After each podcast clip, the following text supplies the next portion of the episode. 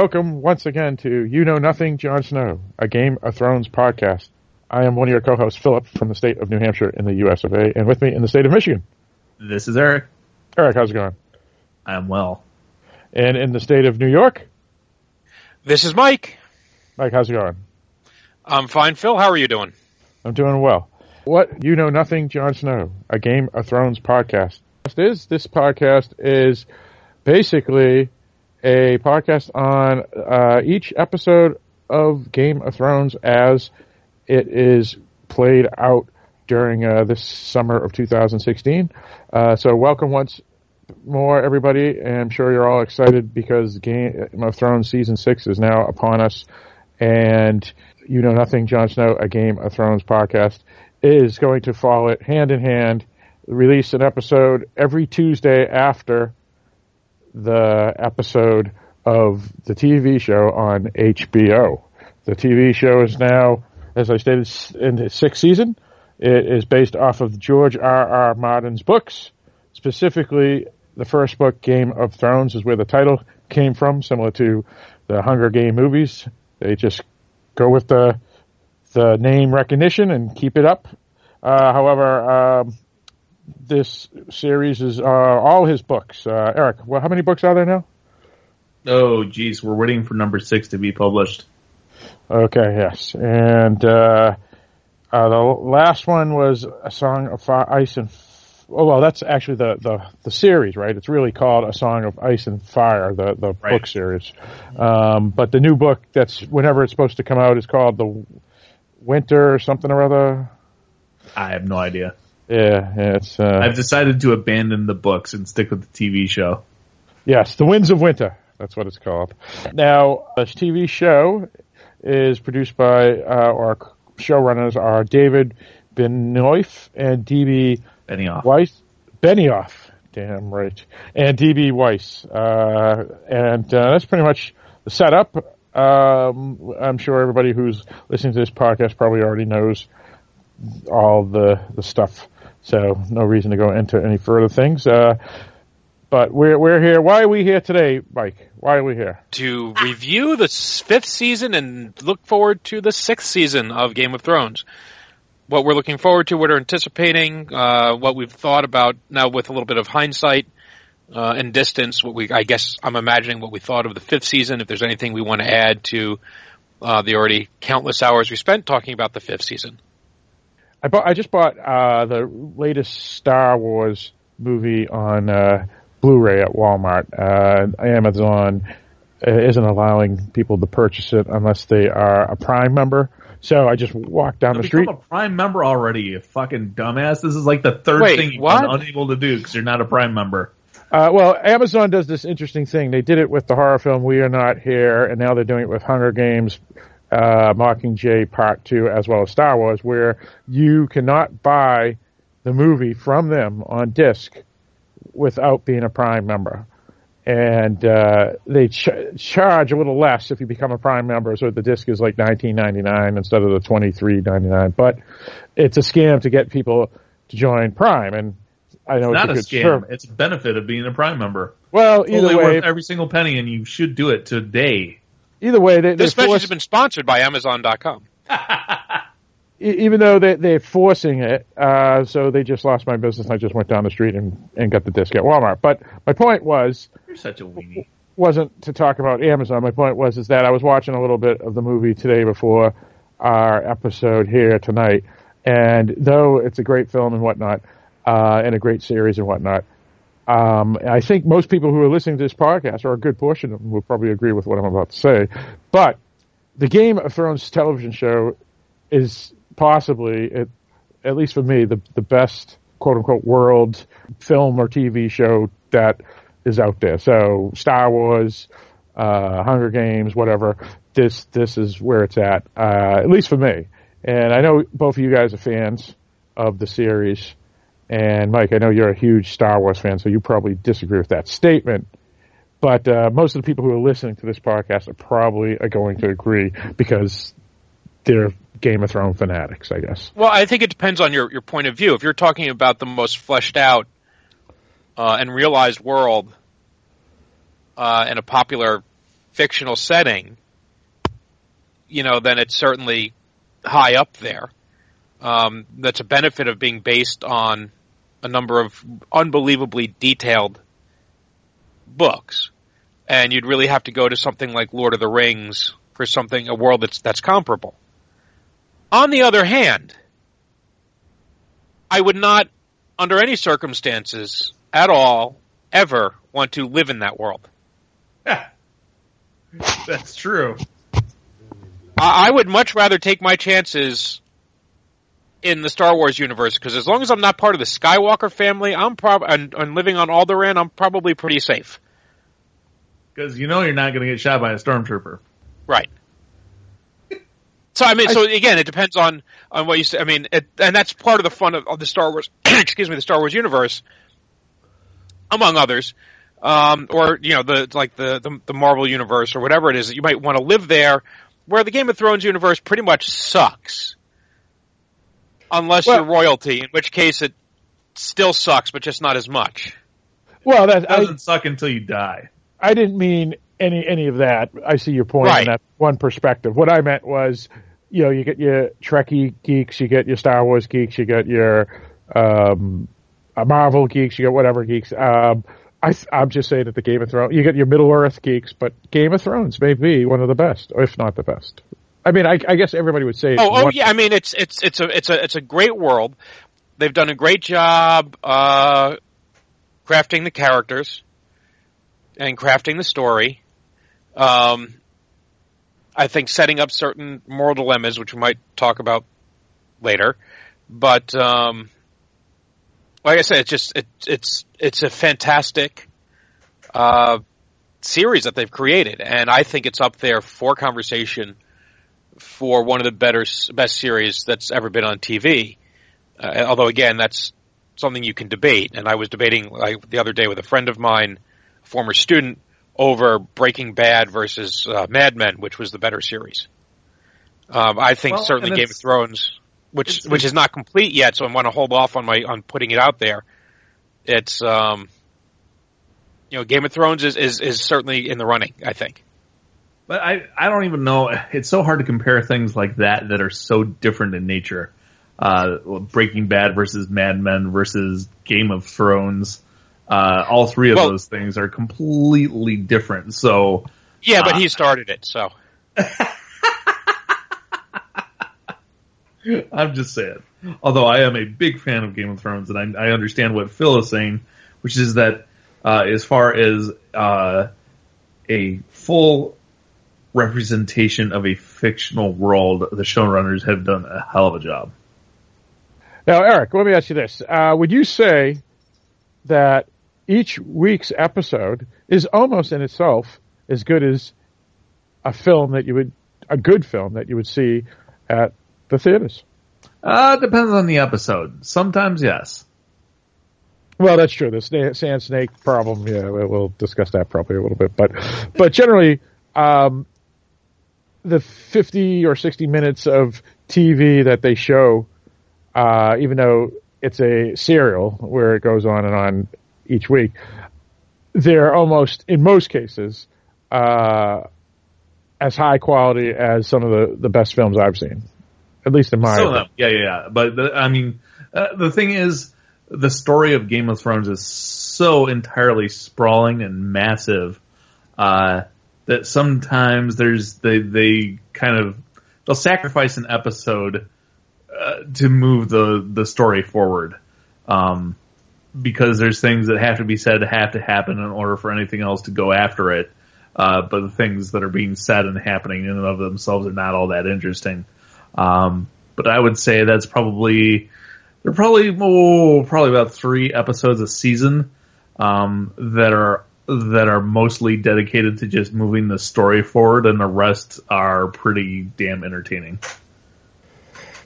All right, that's fair. Um, now, I guess we could do it a no, number of ways. We could we could talk about uh, recap thoughts of last season, as Mike said, or we could talk about what we think is going to happen this season, or I don't, I don't think we, could need to mix it up. recap season five because we already did that uh, back when we recapped season five. Um, so the last episode of last season uh, of you know nothing, Jon Snow is pretty much what we did. Um, so I don't think there's a need to rehash that. People can just go listen to that if they want to. Uh, but I certainly want to discuss what we think is going to happen for season six. Right. Well, before we get, let me just ask this because you got the DVDs or Blu-rays. I did, yes. I did. And did well, you watch? yes. Did, and did you watch the commentary or any special? Amazon Prime. Uh, no, you, you can buy it. Um, you don't need Amazon Prime to to buy Game of Thrones season. That's right. where I He's got ju- mine.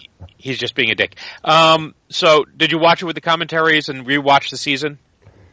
Uh, I rewatched the season with commentary, and then yesterday I went back and watched season eight, nine, or uh, episodes eight, nine, and ten again without commentary. And So- for me, I watched the uh, series, but I did not watch it with the commentary. I rewatched the series, but not with the commentary yet. Okay, so did anything did anything change in the rewatch for you? Did you did you change your opinion of the season since we left? Pick up Uh, anything new? Not so much, uh, but my feelings about what I want to happen next may have changed a little bit. Um, and for me, um, the, there was only one thing that really um, um, solidified for me was that obviously everybody probably will agree that Hardhome is the best episode of last season. That might Hello? be the best episode of television ever made.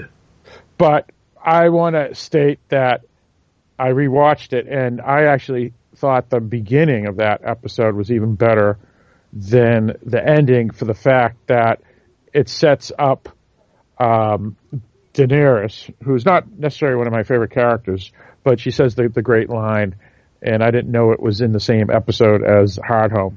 Therefore, it just makes that episode even better, which is she's not going to um, stop the wheel, she's going to break the wheel, meaning change the entire government structure. Or that's it, her goal. I mean, she could fall on her face just like Stannis or, or Robert Baratheon or Ned Stark, but that's her goal. So to change what's going on. So, if she's not your favorite character, why is a picture of her your avatar on Facebook right now? Because of that statement. Because he's because he's because he's trying to because he thinks there are certain people running for office right now that are going to be wheel Oh, breakers yeah. instead of deal Yeah. makers. And let's try and stay away from your love politics. Exactly. You asked. Yes, yes, and and um, yeah. So so obviously, uh, Game of Thrones um, can be applied to the real world in a sense. But either way, we'll we'll get Well, off. yeah, but it's um, see, it's this is sort of like when you get this the serialized storytelling, especially so heavily serialized. With very few exceptions, I can't remember uh, one episode from the next, unless it's like you know you, you say the Red Wedding, then you go, okay, you know which one that is. But if you say the Red Wedding, can you tell me off the top of your head what else happened in that episode other than the Red Wedding? Fair point. And, and that's Right. what happened with me with Hardhome, which is I forgot that one of the best parts of the whole series was actually in Hardhome, and it wasn't even the scene that everybody talks about, which is the line that I just mentioned. Right. So we know, you know, the big events, but like I, if I hadn't just watched it, I wouldn't necessarily be able to tell you, other than knowing that the arena scene didn't happen in that episode. Right. Yeah, that I, I just, I'm sure something happened with Daenerys and, and, and Tyrion. I'm sure something happened with Stannis. But like, you know, which, we're trying to remember going back into it cold. Well, which was the, the episode with, um, uh, what was it, uh, Shireen, you know, where, where Shireen gets, uh, lit up, you know. It, it, I knew it's near the end of the season. Was it episode nine? Was it episode I don't- eight? By the way, in case anybody tuned in for the first time, yeah, spoilers. She just said she got high. That's all. But, um, Well, and Yes, at this so- point, you, we're assuming everybody has already watched seasons one through five who are, Yeah. who are listening. You know, So, and if you listen to the commentary track, it's because there's, they, they do talk about how, well, I didn't act, the directors say, well, so, well, I didn't actually shoot this scene. This was somebody else who shot it for episode five, but then it got moved into episode four.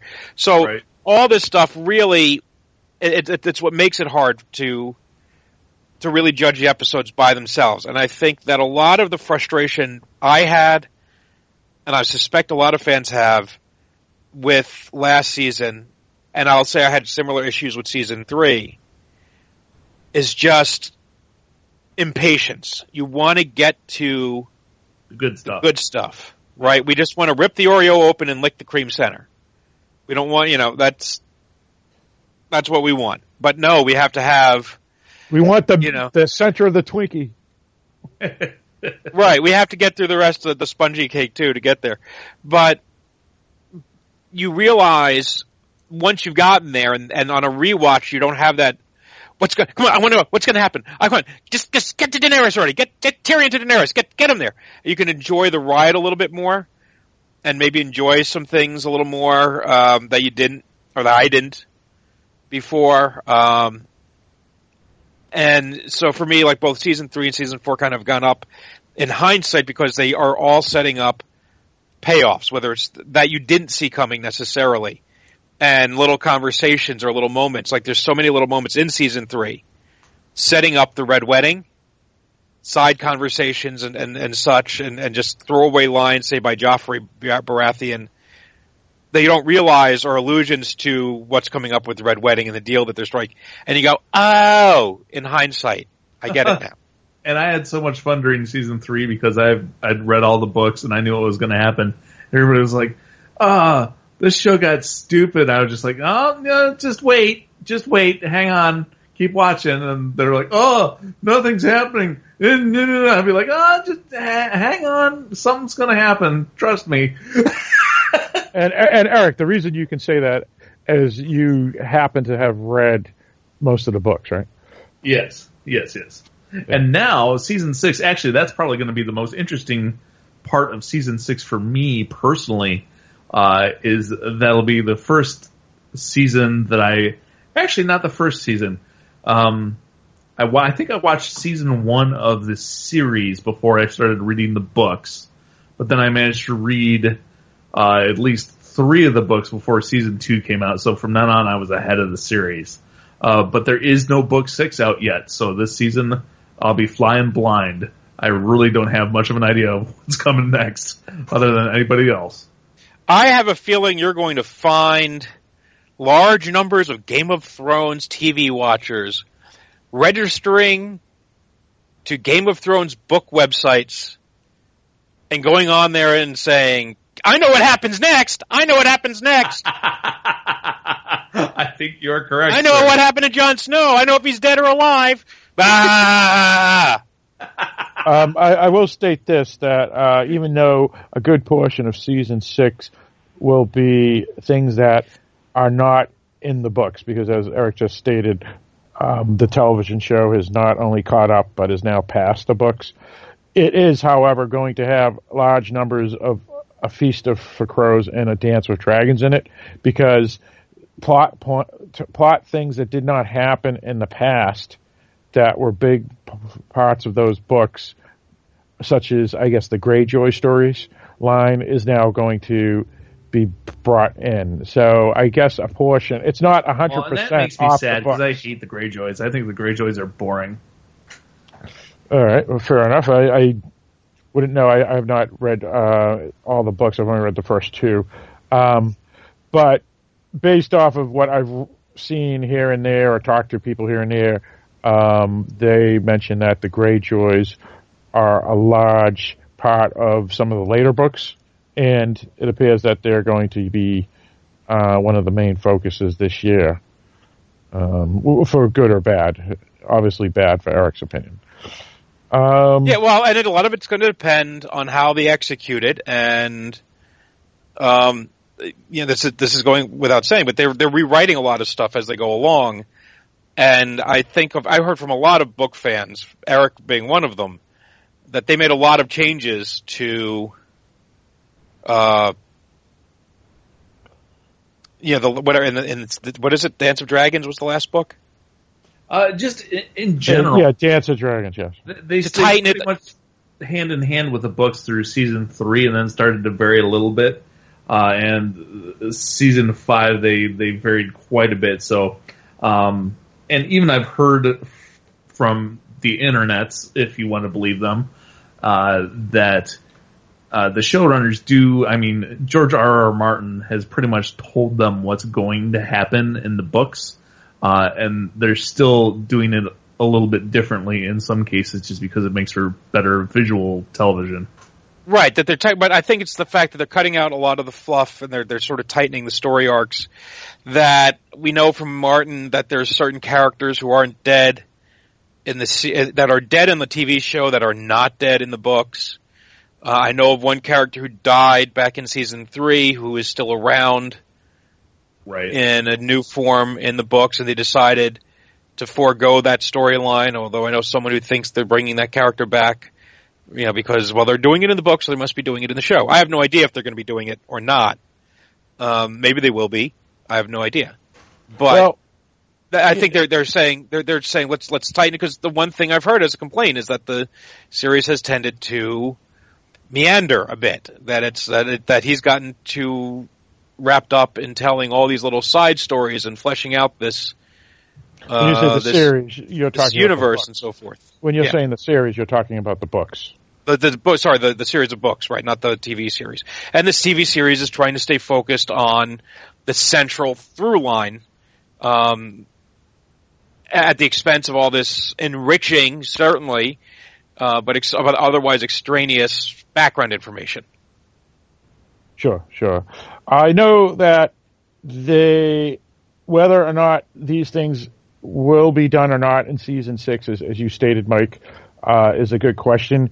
I know that for the cast that is listed on Wikipedia for season six, uh, certain people, including the character from season three that in the book supposedly comes back later, um, that person's name is not in the cast credits. Another person's name that's not in the cast credits it, this isn't a spoiler because um, it's the TV show, um, is Stannis. His his name, the actor that plays him, is not in the c- credits for season six. So that could possibly mean that yes, he is most certainly dead. Um, forever. yeah, for forever. Um, so son of a bitch. So there's there's a so if, if suddenly these people appear again, or I mean, Jon Snow's name is still listed in the credits, whether that's because he's coming back to be, you know, burned on the pier, similar to Charles Dance was last season. I don't know, but right, at, the, at the very least, at the very least, we get to see Jon Snow's corpse. Yes, exactly. So the actor uh, has come back to to for that. Uh, right, and think of uh, Mance Rayder, who came back for one episode, I think, last season. Uh, two, I think, wasn't it? Maybe I don't know. Yeah, yeah. Uh, well, there's another character that may or may not be dead in the books, but is in the television show supposedly. Um, so yeah, they're uh, if they do have these things where they're going to pull uh, the rug under us and and so forth, they've held it pretty good uh, because none of these characters or actors' names are in the the list of credits. So um, that is that is interesting. At the same time, HBO has been completely messing with us on purpose. Uh, so you never know. Um, I think the prime example of HBO messing with its viewers was um, during the last episode of the season in season five. Um, they show previously on Game of Thrones. Uh, and they showed uh, Benjen going out to be uh, do his ranger thing. Uh, and so then there's there's a point in the episode where somebody comes running into the room and says, "Oh, some one of the wildlings say they know your Uncle Benjen." And Jon Snow goes running out there, and because they showed us that in the previous season, you're like, "Oh." So they're going to get reunited with Benjen, and oh, well, no, that's not what happens. um, so yeah, uh, HBO is, is is having a little bit of fun on its end as well. Um, now, uh, just a quick thing to wrap that point up, Eric. Um, in the book, I know you read the books, um, and this scene happens in the books. Did the Benjen, the usage of Benjen, occur in the books as well, or was it just a little different? I honestly don't remember. Um, it's been actually several years since I finished the last book. Um, and I really had trouble getting through books four and five, and I'm sure as hell not going back and reading them again. Uh, so my memories of those books have started to fade, and I'm okay with that. Fair enough. Um, there was one big thing that happened during the uh, the break between season five and season six, and I think it's uh, very important to bring up, which is Carice Van Houten uh, or Mel- Melisandre um, went to a baby shower. yes, she did. She bathed deep in the baby waters. Um, she's my old friend, Melisandre, and this is her first baby shower. And as I was telling her earlier, these are traditionally fun affairs where people are sort of positive and upbeat. Oh, right. Okay. Um, well, so do you guys know if it's going to be a boy or a girl? Uh, We're actually waiting until the big day. Pray that it's a son, so that the Lord of Light can look down upon him with favor. And if it's a girl, lock it away in a dark tower forever and hope it's not consumed by grayscale. You know, I think we'll be happy either way. Uh, you should be. Boy or girl, a child is like heaven. There is no heaven. There's only hell. And it's the one we're living in now. Let's do presents. Yes, that's from me. Yeah, we know.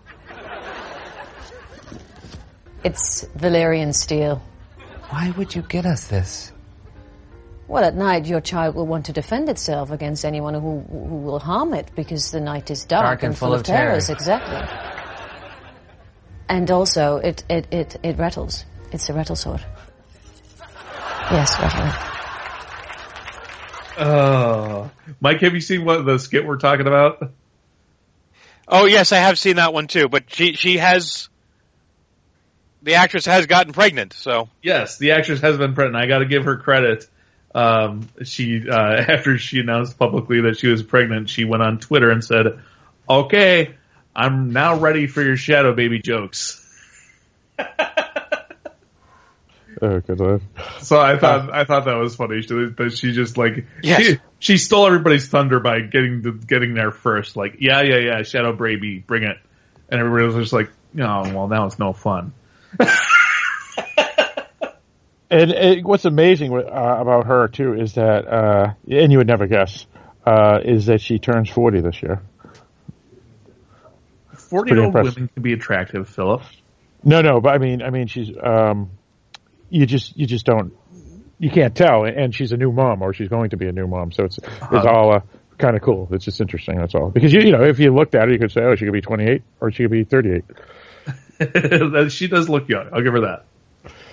Um, now, wh- what do we want to discuss um, about the future? I mean, for, well, let's Well- do this. Let's do. Oh, all right, go ahead, I Mike. think we Well, should go character by character. and what were you going to say, Mike? Just quick. They'd always had one episode of commentary with quote unquote the kids. Okay. Right. Okay, and so like it was it was kind of cute and annoying in the first season.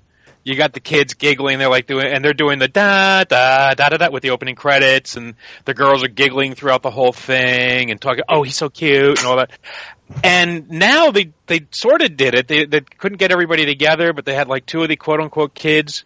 I think it was Arya and maybe the one who plays um plays the, the Tommen. But it's like they're they're not kids anymore. It's like Right.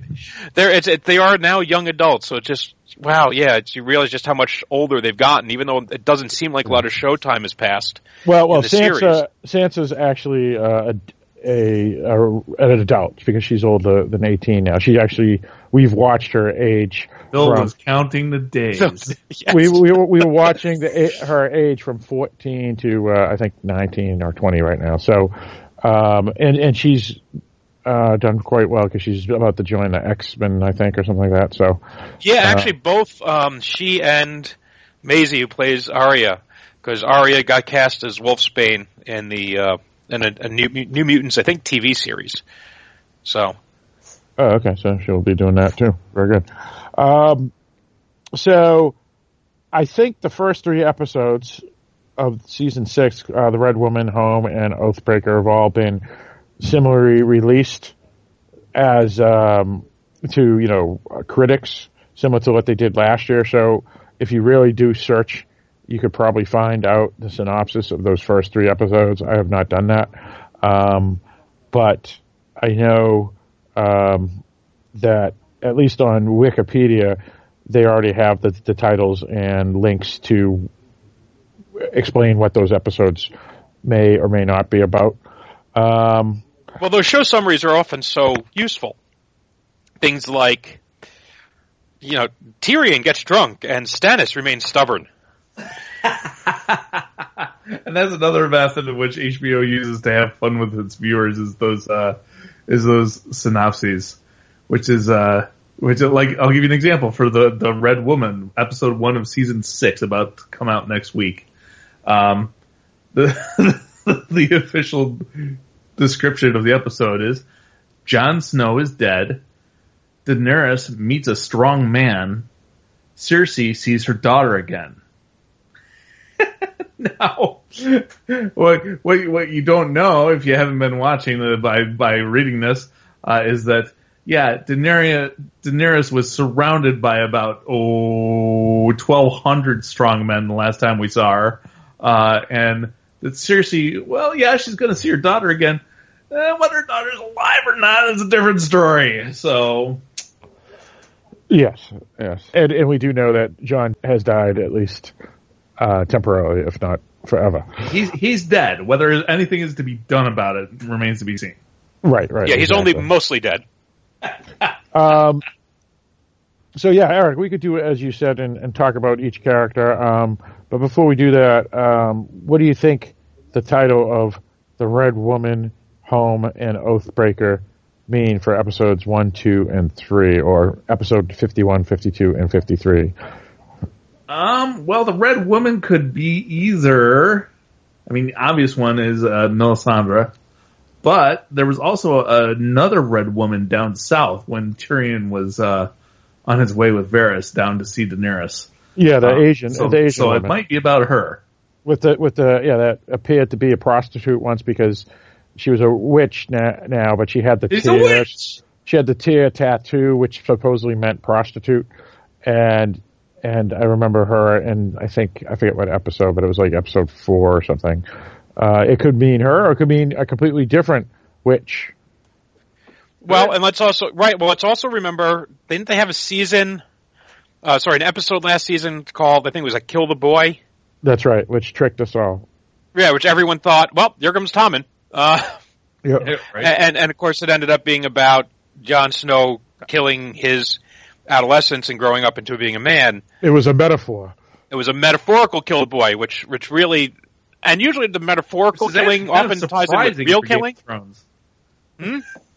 I said that's actually kind of surprising for Game of Thrones that it was a metaphor. Well, they've done metaphorical killing, but it's always been followed by real actual killing. Just in case you didn't get it. Um, so, you know, the so what the red one. I mean, you could be referring to Sansa. She's a redhead. Yeah, that's a tr- uh, Yeah, damn true. good point too. Yeah, yeah. Um, and and her story was, you know, literally left uh, going over the cliff last season, Right. right? As she Yep. jumped off the wall, and we don't know what happened there. Right. And you can question, you know, and then that brings into issues of home. Well, oh yeah, Home that for could whom? be- Home, the name of the second episode. It is. Yeah, so All right. that could be her um, home meaning um, Winterfell for Sansa, or it could mean, I think that's probably what it's going to be. or it could mean home for Jaime and Bronn returning back to to uh, King's Landing. Or both. Yeah. Oh yeah, because Game of Thrones has done this where they've named an episode after one thing that everybody thinks, but it actually meant like six things in the episode. So home for them, home for Sansa, home for whoever. Yeah. So that's a that's a fair point. Well, and also let's not forget a big issue with the wildlings, and these also kind of left up in the air because of Jon Snow's fate, was that they were looking for a home. They were Yeah, that's promised, true. They were promised Yeah. homelands. That if what happens with Jon Snow happens, what I th- think with Jon Snow, he might end up going back to his homeland in front of an army. Um, Yeah, if assuming that, uh, some people say that he may become the leader of the White Walkers if he did come back. But you could be right; he could be resurrected and lead an army to take back Winterfell as a good person. Who knows? Yeah, so all sorts and of the interesting thing is that if if Jon Snow, Uh, a lot of people are just making a wild assumption in that he will come back to life. I'll need to see it before I'm on board. But if that does happen, guess what? He died and therefore is released from his oath at, to the Night Watch. Uh, because previously Stannis offered him his, uh, his throne in Winterfell and he was like, no, no, I took an oath. Uh, I'm, I'm with the Night Watch and, until I die. Well, now he's died. So if he comes back, he can go take Winterfell. Uh, now that brings up to episode three, Oathbreaker. Was that and that was the name of a sword? It wasn't I not mistaken. Um, it was um, what's her name's sword, wasn't it? uh, Brienne. Yeah, or was hers Oathkeeper? Oh, maybe No, hers right. was the Oath Yeah, yeah, Okay. you're right. Uh, which is kind of funny. Uh, she tries really hard though. Uh, she may have just succeeded at the end of last season by chopping Stannis' head off. Uh, so go Brienne. Uh, but I think that Stannis, Oath- Stannis, not not Sansa. what did I say? You said Sansa's hands. off. Whoops, head off. my bad. Other S word. Um, but I think that Oathbreaker will also uh, be about Brienne, uh, and I actually have a theory there, uh, which is that there is a uh, there's a character in the books that has not appeared in the television series yet. Oh damn it! I can't. It's Lady something. I can't remember the uh, Lady Stoneheart. Um, that's all I'm gonna say for now. Um, because it actually would be a wild spoiler to reveal more for anybody who hasn't read the books. Um, but there's a character named Lady Stoneheart in the books um, that could uh, take issue with uh, some of Brienne's actions. Let's just leave it at that. All right, that's that's good, and I I think that's what the character Mike, one of the characters Mike was uh, referring to that um, earlier, uh, the Lady Stoneheart. Uh, there's also um, uh, the other Targaryen in the book that has not appeared, and who knows if they will ever make him appear or not. Um, I forget the name of that character. So do I. I don't. I know who you're talking about. Rhaegar, Rhaegar, No, No. no. Uh, um, Aemon, Aemon, no. is Aemon Targaryen? No, it's it's it's somebody Dany's age. Yeah. Um, thought that was- the Griff. I the that- Griff. The Griff. That's it. The Griffs. Yeah. Yeah. Yeah, the Griffs. That's it. Um, yeah, and that's another character that. Well, and and good. Oathbreaker could also be Jaime, uh, because didn't he promise Cersei he was going to go uh, safely retrieve their daughter? yeah, that's true. Yeah, or it could mean the one that killed the daughter because she broke an oath. That's uh, true. To her, her brother. That's true. Know. So that whole And one thing I found interesting on rewatching um, is that there was something that was said n- not once but twice by two different characters in the series. Um, actually, you know what? The second time was I'm sorry, I got confused. The second time I saw it said was actually in uh, the trailer for season six. Um, so you'll remember in that scene that you're talking about, Phil, where she, where she took an oath to him. His reply to her is, "I believe in second chances. There will not be a third. right. So Well, there could be and a civil war, right? in the trailer for uh, for season six, you see uh, Jaqen H'ghar saying to um, ah, the girl Arya. Yes, thank you. Um, there are too many fucking characters in this show. Uh, you see Jaqen H'ghar saying to, to Arya, uh, "You you've been giving a second chance. There will not be a third. So I just I don't know what's going on there with that being repeated, but it seems to be becoming a theme.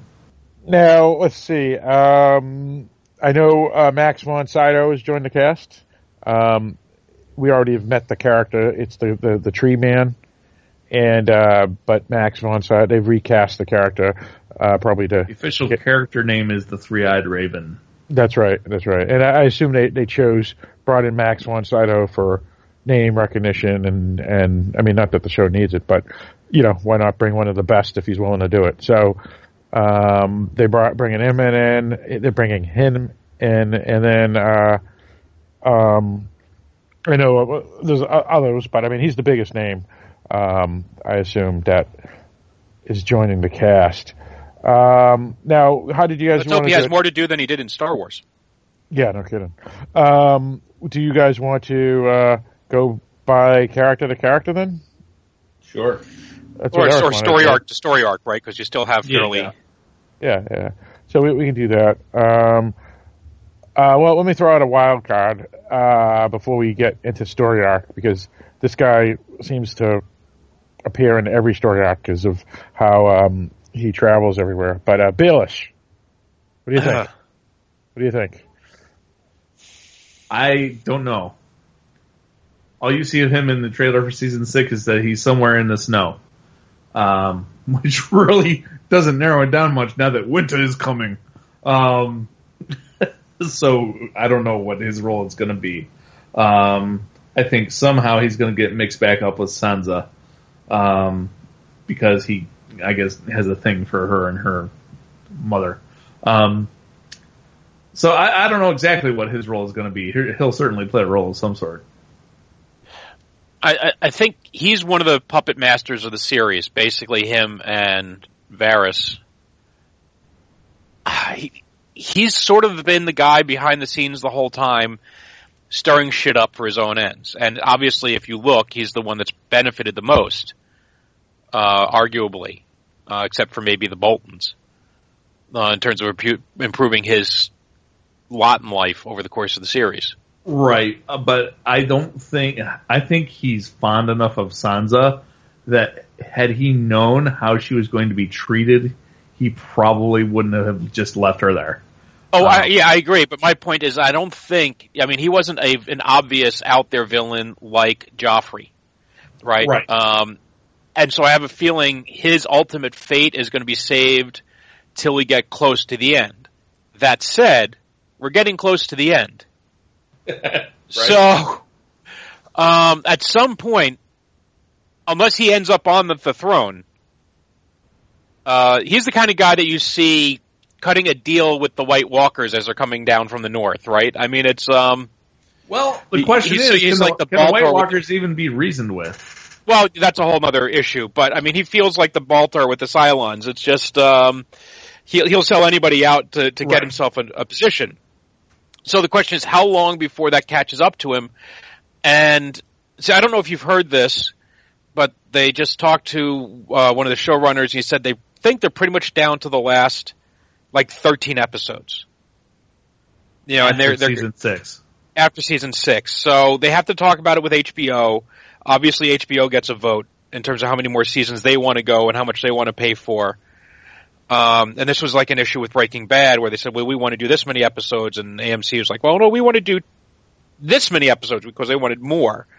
And so there was some haggling going on to get to where they needed to go. So first of all, I, I appreciate the fact that they're looking ahead and they're looking at maybe having two truncated seasons, like a seven episode and six episode season.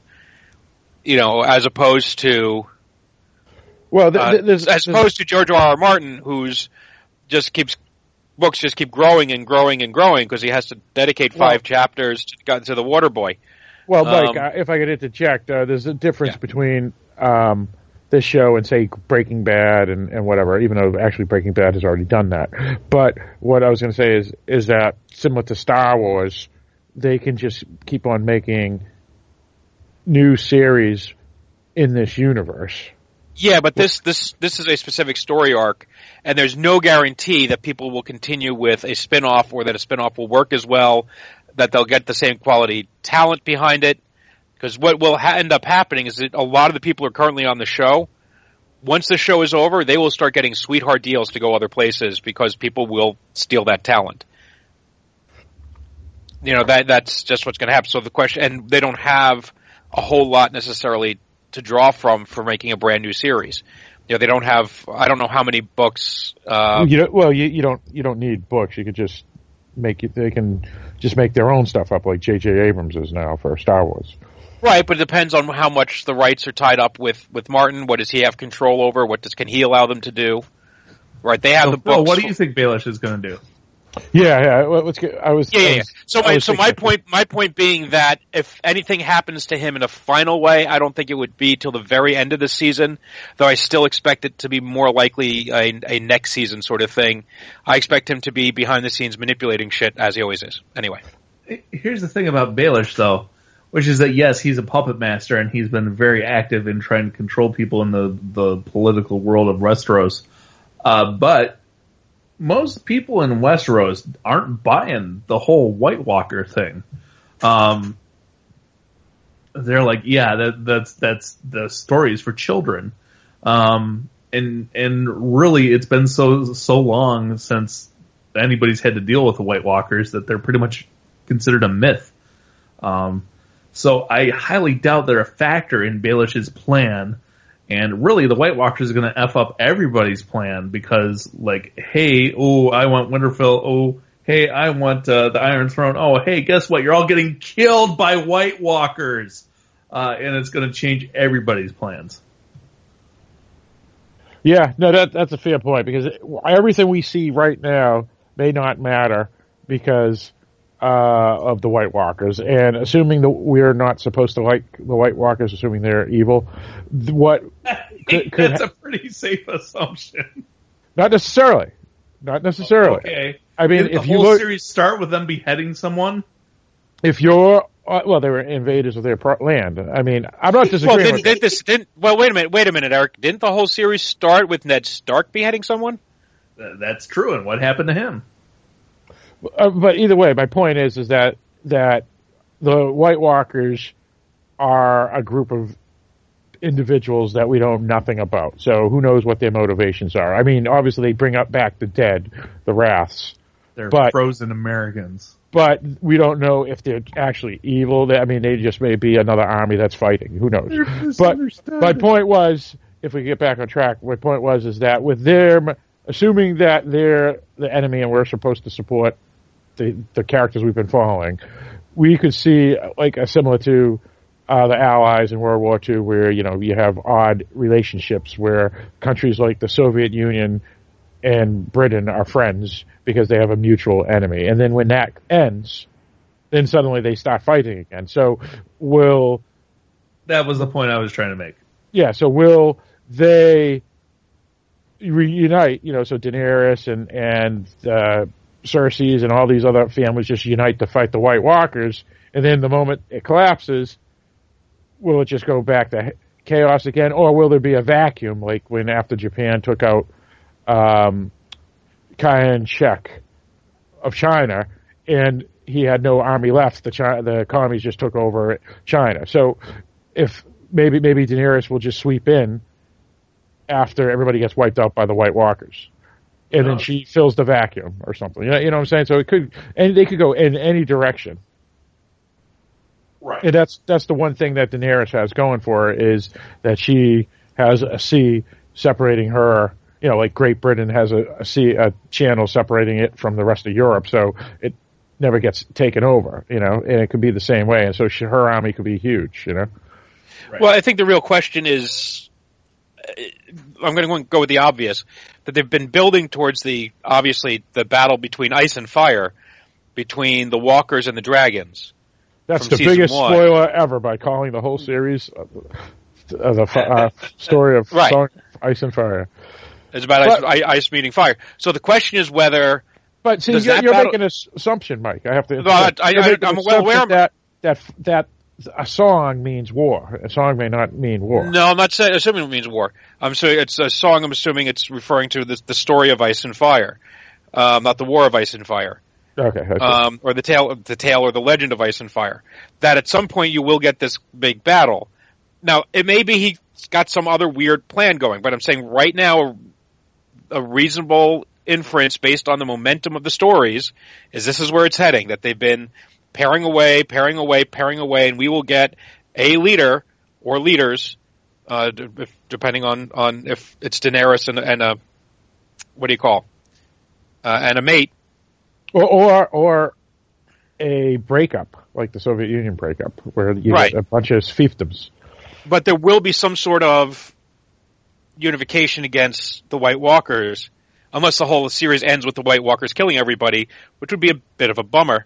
Um, so the question is, That would be awesome, though, because it would be original. It would be pretty awesome. So the question is, does this unification happen before the White Walkers come and they face and stave off the White Walkers, or does it happen after the White Walkers come and then they come in sort of to rescue and liberate the lands after they've been taken.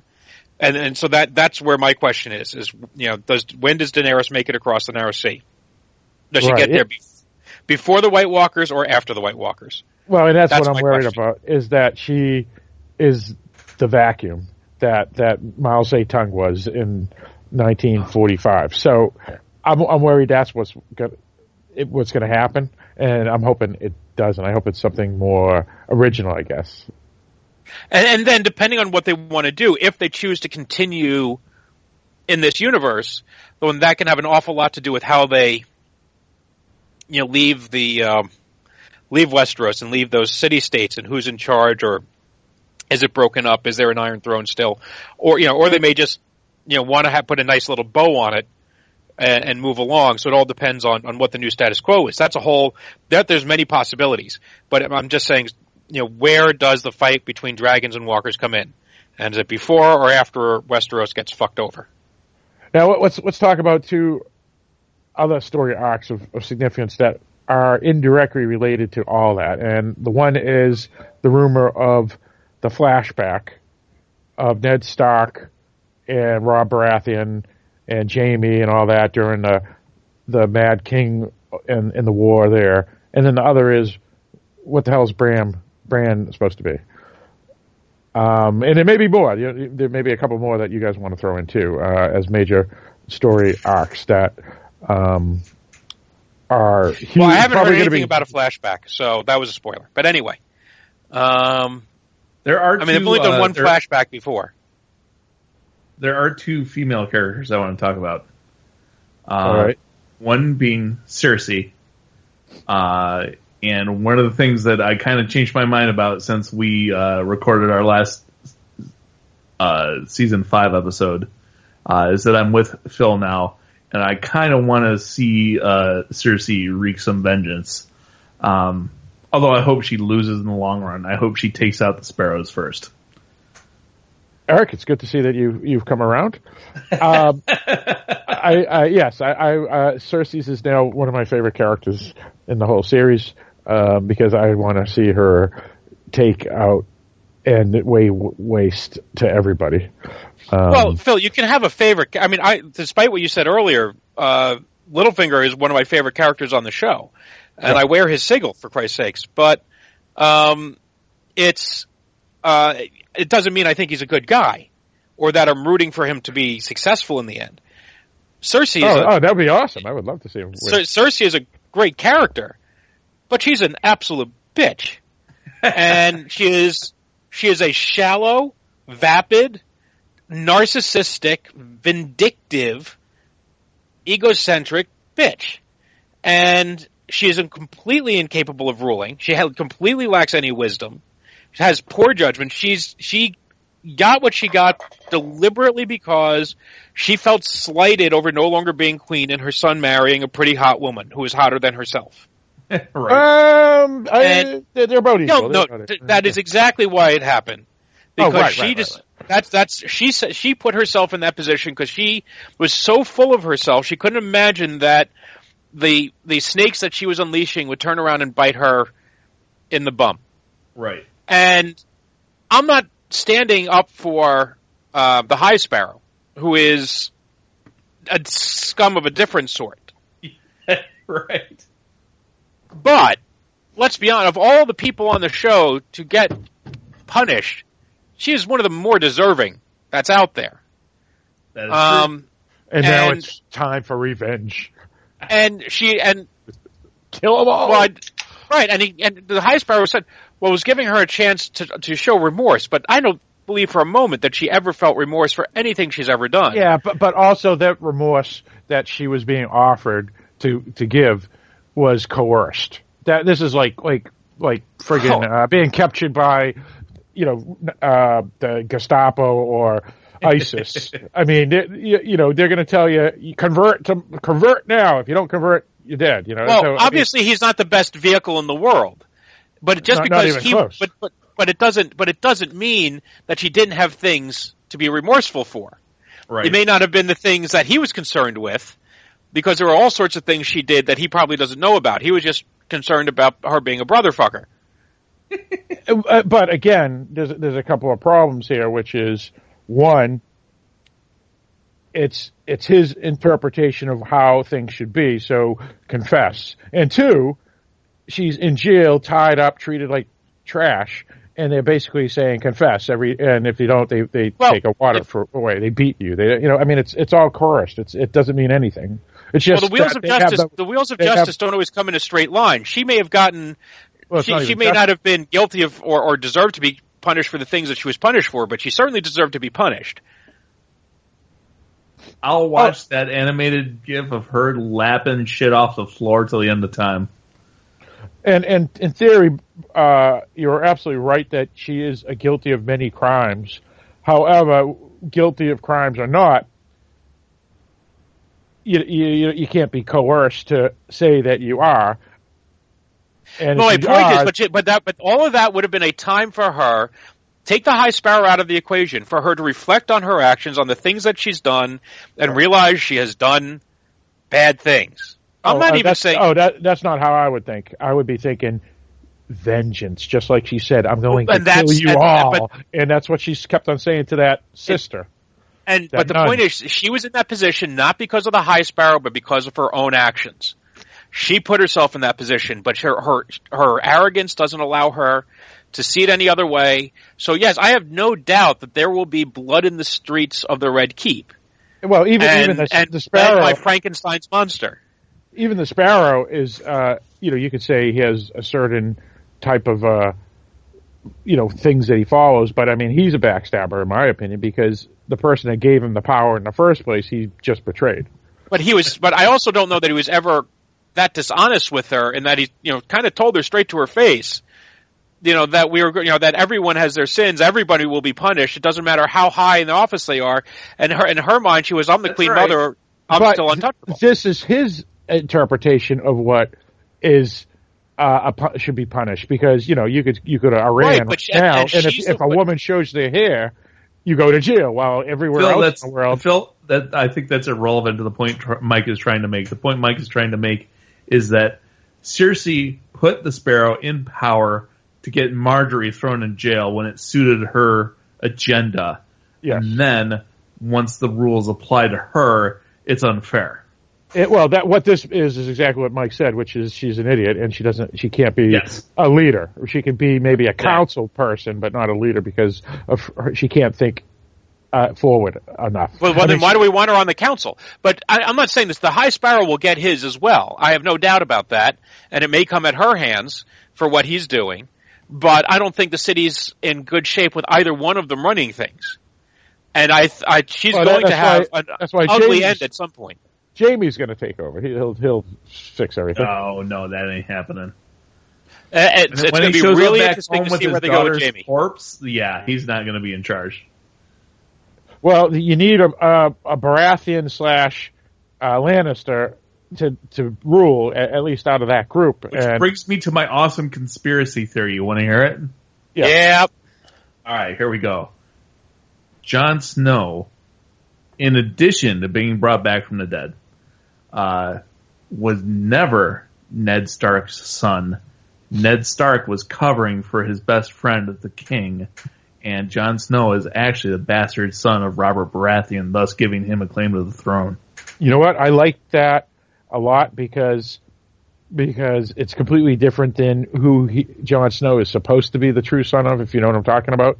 Yep. Um, but did Rob Baratheon? The one flaw out of that point is did Rob Baratheon ever give a rat's ass about his bastards? It doesn't matter. It's bloodline.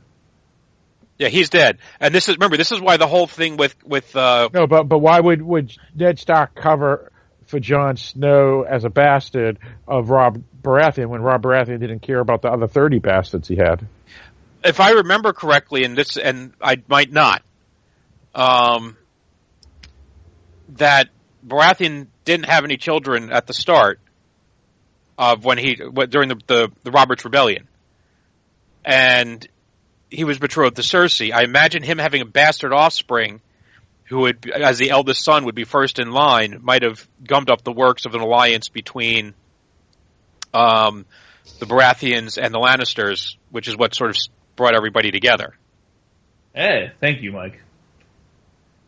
Just a thought. I, I did not think of that, but that fits. Yeah, all right. Because Cer- 'cause Cer- Cersei is supposed to be there to put a Baratheon Lannister child on the throne, right. or a Lannister Lannister child on the throne, the case may be. which which was which was probably not what the old man was thinking of, and it Yeah. certainly was not what Robert was thinking of. Um, but if that, yeah, if they said no, we're not putting him on the throne because his bast because if he has a bastard child, he could uh, screw up the land. The, the claim to um, Charles Dance's grandson being the one who gets to be king. Right. Right. So that that's a possibility. And now there there are other theories, and I won't get into them here, and I don't think we should because if, if people want to be, Yeah, that was. they're, they're, they're, they're, they are out there if you want to go looking for them. This is just Eric spitballing. There are other theories out there that get Right, really which- deep in the weeds which, in the which books. could be part of the the flashback stuff that may may be occurring this season with Ned Stark and Rob Baratheon and all those. Right. So we'll so we'll see how that goes. But yeah, I mean, and actually, Jaime Lannister, since you mentioned him, he is the one character so far. Um, well, I mean, of the major characters, because I'm I'm still not sure where they're going to go with Brienne and and Pod. He's Um, grown, is what you're going to say, right? He's one of the characters that has grown from from being an idiot to actually understanding mor- morals and judgment. Maybe. He's he's somewhat, but he still has that loyalty to his sister. well, He's yeah. still well, he's still fucked up with his daughter. The brush between the legs, dude. It, it's tough to fight. You know. Yeah, well, I mean, let's. But but the thing is, and let's be honest, this is Jaime before he got his hand cut off, and be you know became condemned. I imagine he could have had any woman in the realm if he wanted them. Pretty Well, much. that's that's true. That's true. But Because love is not- a strange thing, as you know, Mike. Yeah, I mean, he's not an ugly guy. Oh, no. Um, Yeah, certainly yeah, not he- after he- the visual effects people are done with him. But Yeah. Um, he, he can pretty much get a, any lady he wants in real life. Yeah. Right. So, you know, the question is, when push comes to shove, will he support his sister to the end? Which I think would be may. appro- which would be a, which I would say is perfectly fitting and appropriate to his character, or will he walk away from her or even turn on her if things go far enough? Which I also think would be a fitting and appropriate fate for that character. So I think he can go either way, and it'll be and it'll be curious to see what happens. And I'm sure this piece with the daughter is going to be a big factor because how does he respond to this? Is he going to respond, you know, demanding war Which is and possible. lashing out? Which he is could- possible. and- which is Well, very and I possible. say, what, what happened to Jaime is probably the meanest thing they've done to a character in the, in the series because he has this moment with Myrcella on the boat where uh, he's trying to tell her that he's her father, and she's like, "I already know, and I'm glad." And he gets this beautiful moment of acceptance uh, from his incestuous daughter, who doesn't care. She just loves her dad anyway, and it lasts for about oh, 10 seconds, and then she dies. it's like, oh man, that's just mean. Meanish, yeah. I mean, it's not it's not getting your balls chopped off mean, but Yeah, yeah, yeah. Some people would rather have their balls chopped off than have their child killed. Yeah, it's it's something I I just rather not think about either way, to be honest. Make a choice, Phil. Make a choice. Yeah, that's not, that's no good. Can't do it. Can't make that choice. um, so, um, Okay. The other female character I wanted to talk about is Sansa. okay. Now, uh, up until season five began, I was vehemently anti Sansa. I believe I referred to her frequently as a vapid twat. I um, loved her from day one. But go on. So, I gotta say, I am now intrigued by the Sansa character in season six.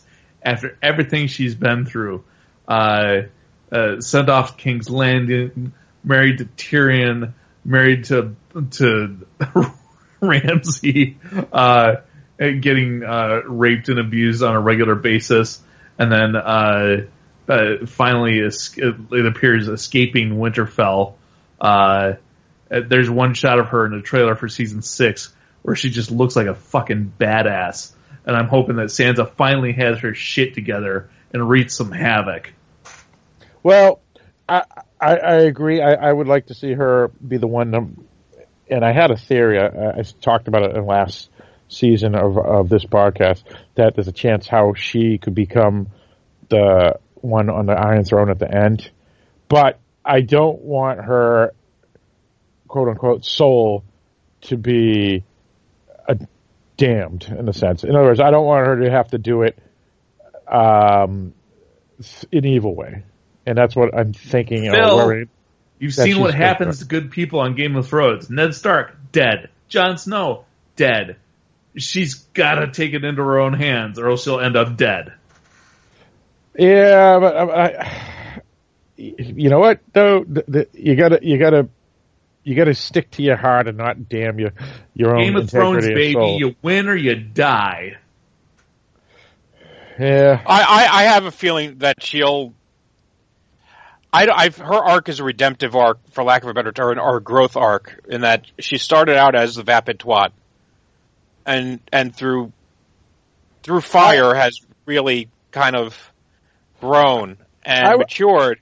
I, I fully expect her to have some vengeance on um, Bolton's. on the Boltons, uh, directly or indirectly, to play a hand in that. And I fully and I don't think it, I don't think it's place of it's- power.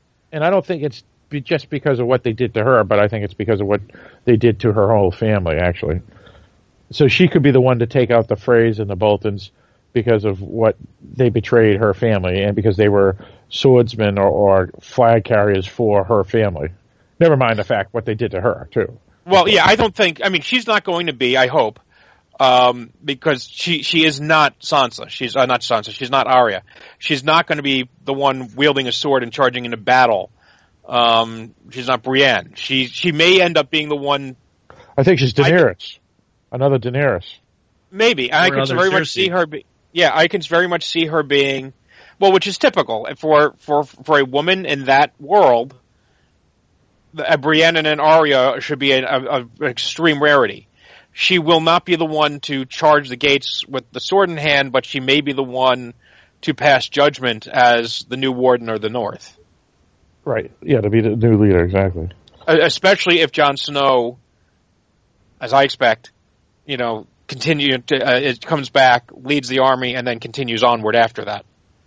Right, right. Well, and, and to be honest, I mean, even in modern days, you're not going to find um, people, wom- woman charging with swords. I mean, I mean, there's a difference, you know, when you, you have guns and all that, and people can do all these things. But in a, a time like this, you know, you don't have many Joan of Arcs, so. But but you could have many Queen Elizabeth the First, you know what I'm saying? And so I could see her being one of those rather, you know, the Brienne and and I guess Arya are yeah most certainly exceptions by far, and and even them to be honest, um, well maybe not Brienne, she's actually uh, proven to be one of the best swordsmen in the ever, but you know Arya, I mean she's just a trickster. I mean she's not. It's a completely different thing. You know, I mean if you've talked Dungeon Dragon, she's a, a Right. thief or a rogue or whatever. Right. So so that's completely different. Um, and oddly, um, yeah, and actually last year we discussed how she could play into the Game of Thrones end too, but I don't know. Um, yeah, I, I'm agreeing, Mike, with you about Sansa. I'm just so I, um, Eric, I could agree with you too, but I think the vengeance on the Boltons and the Freys is a little different than um, being a you know evil person. You know what I'm saying? I mean, when you Right. when you send, send armies to take out bad folks who've done bad things and taken over things where they shouldn't, that's one thing versus you know being a, a Cersei's who you know is a Well, Machiavellian Some, some people villain, would right? say, "Where's the line?" Because technically, seriously, does want to take out bad people who have done bad things. Well, I th- I think you understand what I mean, though, which is is that I know, I'm just being a pain in the ass. Yeah, yeah, fair enough. But, Well, but Phil, you you've also made your, your position clear on, on the medieval death penalty Um, so, in, in your mind, or your val- based on the values that you've expressed to us in the past, uh, if they capture Roose Bolton and he's hauled in front of Sansa Stark, you would expect him to be locked in a prison and fed three square, square meals a day for the rest of his natural days, as you would find that to be justice, where that would not be justice in Westeros. Right. So, right. so I- when I'm- I say, so I, when if he's she gonna, he's gonna has get his head lopped chopped off. Yeah, that's what's going to happen. or or some yeah whether it's the big head or the little head we have to wait and see um so but right so if you're if, if you're willing to say that that's not in the con the, the the framing of this world in this universe that's not damning then i think we're on the same page Right. Yeah, yeah, yeah, exactly. And uh, I, I'm, when I'm talking about damning her soul, I mean becoming more like Cersei's. There's a difference. I mean, w- w- if Cersei does her vengeance on the people I hope she does this season, that's different than if you know the the terrible things she's done to other people in the past. well and Cer- well also the cersei was question- cersei was damned in the first place There's Yeah, also the question true. of how much can a person endure before they just fucking snap. Uh, I mean, Sansa, all Sansa ever wanted was to be the princess, right? Uh, she wanted to marry Joffrey. She thought jo- Joffrey was a nice boy. Yeah. Uh, and they were going to get married and she was going to be the queen and they were going to have babies and life was going to be golden. Uh, Sure. what actually happened is that, um, Joffrey ordered her father beheaded, uh, and then took her out to, to see his head on a pike. Um, and then, uh, kept her, did not treat her well. Uh, eventually he dies. She gets married off to fucking a dwarf. Uh, all the shit that she's been through. She thought her brothers were burned alive. Um, yeah. So uh, she's been raped. She's been abused. At what point does she just fucking snap? Well, you don't have to snap though. You, you I mean, like for example, uh, Nelson Mandela, he did not snap, right? Um, and I, I don't think he quite went through the same thing. Well, yeah. Well, if you're in besides prison, this real world, which we're not talking about.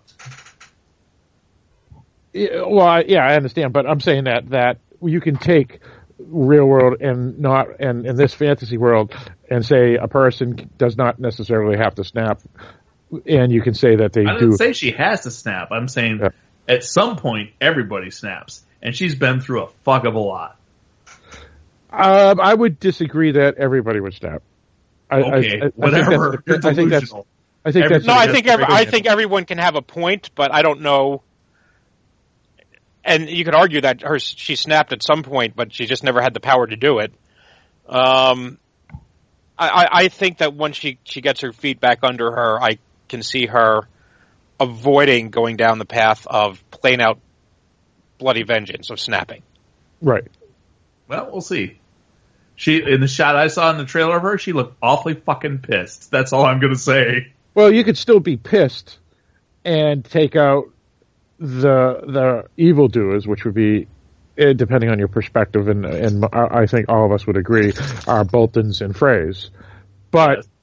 but if then if she wants to, and maybe even Lannisters, but if if she wants to do other things and become like a Cersei's, where she's just doing it because she's a sociopath, that's a that's a little different. Uh, I mean- okay, well, we can agree on that. You know, and- right, and that's all I, I'm stating. So yeah, it, I'll be curious to see what her.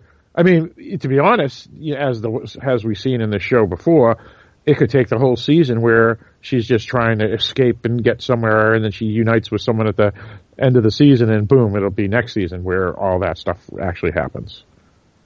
You know, I mean, It, may, it may not even happen this season where she gets power and takes start taking out Bolton's and Freys. I don't know. No, that's that's a fair point. Um, so what do you what do you think is going to happen with with uh, the people that killed Jaime's and Cersei's daughter? I mean, do you think there's going to be Oh, a civil I- I war hope- between them down I- there? I, I just hope the dragons take out Dorne in its entirety. That whole place can just fucking burn. I hate it. It's stupid. They can all die. Yeah, well, I'm not a big fan of either, to be honest, and I don't think many people who've seen the show. I mean, it's easily the Well- weakest part of the show. I, I liked I liked uh, Oberyn, I think was his name. Yeah, he was all right. Uh, you know, who's the king? I liked his character. You mean no, Um, no? That, that he was the king's brother, Oberyn. Oh, Oberyn was what's well, whoever the Ober, king- Oberyn's the guy that got his head squished. Right, right, right. So whoever the, the, the guy played by Julian Bashir uh, from DS9, um, he, he I really liked his character in what little bit we saw, and he's the good example of a, of the firm but wise ruler that everybody would be smart to be putting in charge, Right. and yet yeah, but nobody they don't is. listen to him, so it doesn't matter. Right, but unfortunately, because he's physically infirm and he's got family that fucks around behind his back, um, so I'll be curious to see what happens there with him. But yeah, that whole storyline was bleh. Um, No, I think I think what'll happen. but I think is that, but personally, I think that storyline gets- fell because of the the actresses who did the Sand Snakes. I think that bef- before Jaime gets back to Westeros, Cersei takes out the sparrows, and then when he arrives back um, with his daughter's corpse, and doesn't he have their prince with him too? Still, on the Yep. boat? Yes, yeah, he does. uh, yeah. So that that's a war. Um, but but you know what? I I could see the prince actually joining up with the Lannisters, and and could even be him the the new quote unquote person to take over the Lannister side, even though he's not blood related, because his family killed the girl he loved, and sometimes you if your parents or your aunt or whatever kills the person you're supposed to marry who you actually love, I could see him snapping and saying, Well, "I'm okay, two points here. Uh, one is that uh, do you think Cersei's really going to let that happen? Um, That's a fair point. That's a fair point. and and the second point is being, do you think they can actually prove that Myrcella was murdered? Um, I I think so because Bronn will will uh, has been poisoned and had the same symptoms, and then he gave he was given the the antidote. So Okay. if if Jaime and Bronn talk, and Bronn isn't the jokester, and they're actually listening to Bronn as as a, a lieutenant, then they could say. I mean, you can't prove it 100%, but it's basically O.J. Simpson murdered Nicole Simpson, and we all know it, even though we can't prove it, type of thing. you, you see what I'm saying? I don't know. Yeah. Well, I think no matter what, no matter Gloves what's didn't told her, fit. I think I think the second they hit the shore with Myrcella's dead body, seriously declares war on Dorne. But uh, yeah, I think you also forget that the people with power often don't have the most power. That they are hedged in in order to, to keep their power. They're hedged in by political realities, and the political reality is this: if um, if they can, if they strike at, and and I don't have any problem seeing Cersei doing this. If Cersei executes the prince, Yeah. or simply holds him hostage, Yeah. um, and that's that pretty much. And she's not going to see it as having any other option. And they killed, you know, her daughter, and now, and and more importantly, the sister of the king. Yeah. It's going to be really hard to not declare war and not have completely lose what little faith they still have of the people uh, of of a confidence that people have in their their ability to rule. And at the same time, you go back over to Dorne, and he may know that his sister fucked everything up Right. but killing her after they've now killed his son isn't going to do a whole lot of good because again the people will still demand blood for the killing of the prince especially if it wasn't the prince's fault that she died right? That the the, the princess died. So you're basically going to have have a lot of pressure from outside forces pushing them into war.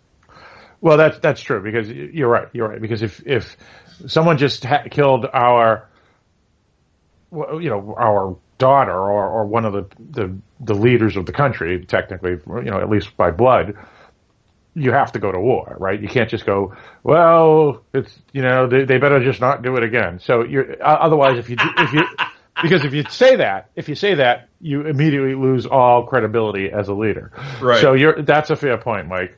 Um, but we do have to Don't think- do think it again. Exactly. We have two other things we got to remember here. One is how will Jaime react because Jaime knows this kid, um, and, and and knows he's not a dink, and and so will he say this is how we're going to do it, not not the way you want to do it, Cersei? And two, we have their their uncle Kevan, who's there as well now, and he technically could be the leader of the Lannisters or or King's Landing now.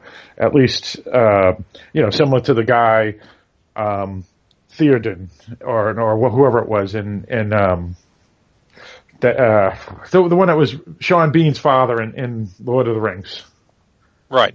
But, uh, you know, he was just a ward or, a steward, a steward. So Kevan Lannister's the steward, and Jaime, you could say, is more there. In other words, he's known knows what's going on, while Cersei's is just going to be a reactionary. So I don't know if Cersei's opinion will actually weigh in over Kevan and even Jaime because I could see Jaime taking Kevan's side more than his sisters in this case. But even though I, I don't see Cersei after, after after everything Cersei's been through, I don't see her following anyone's advice.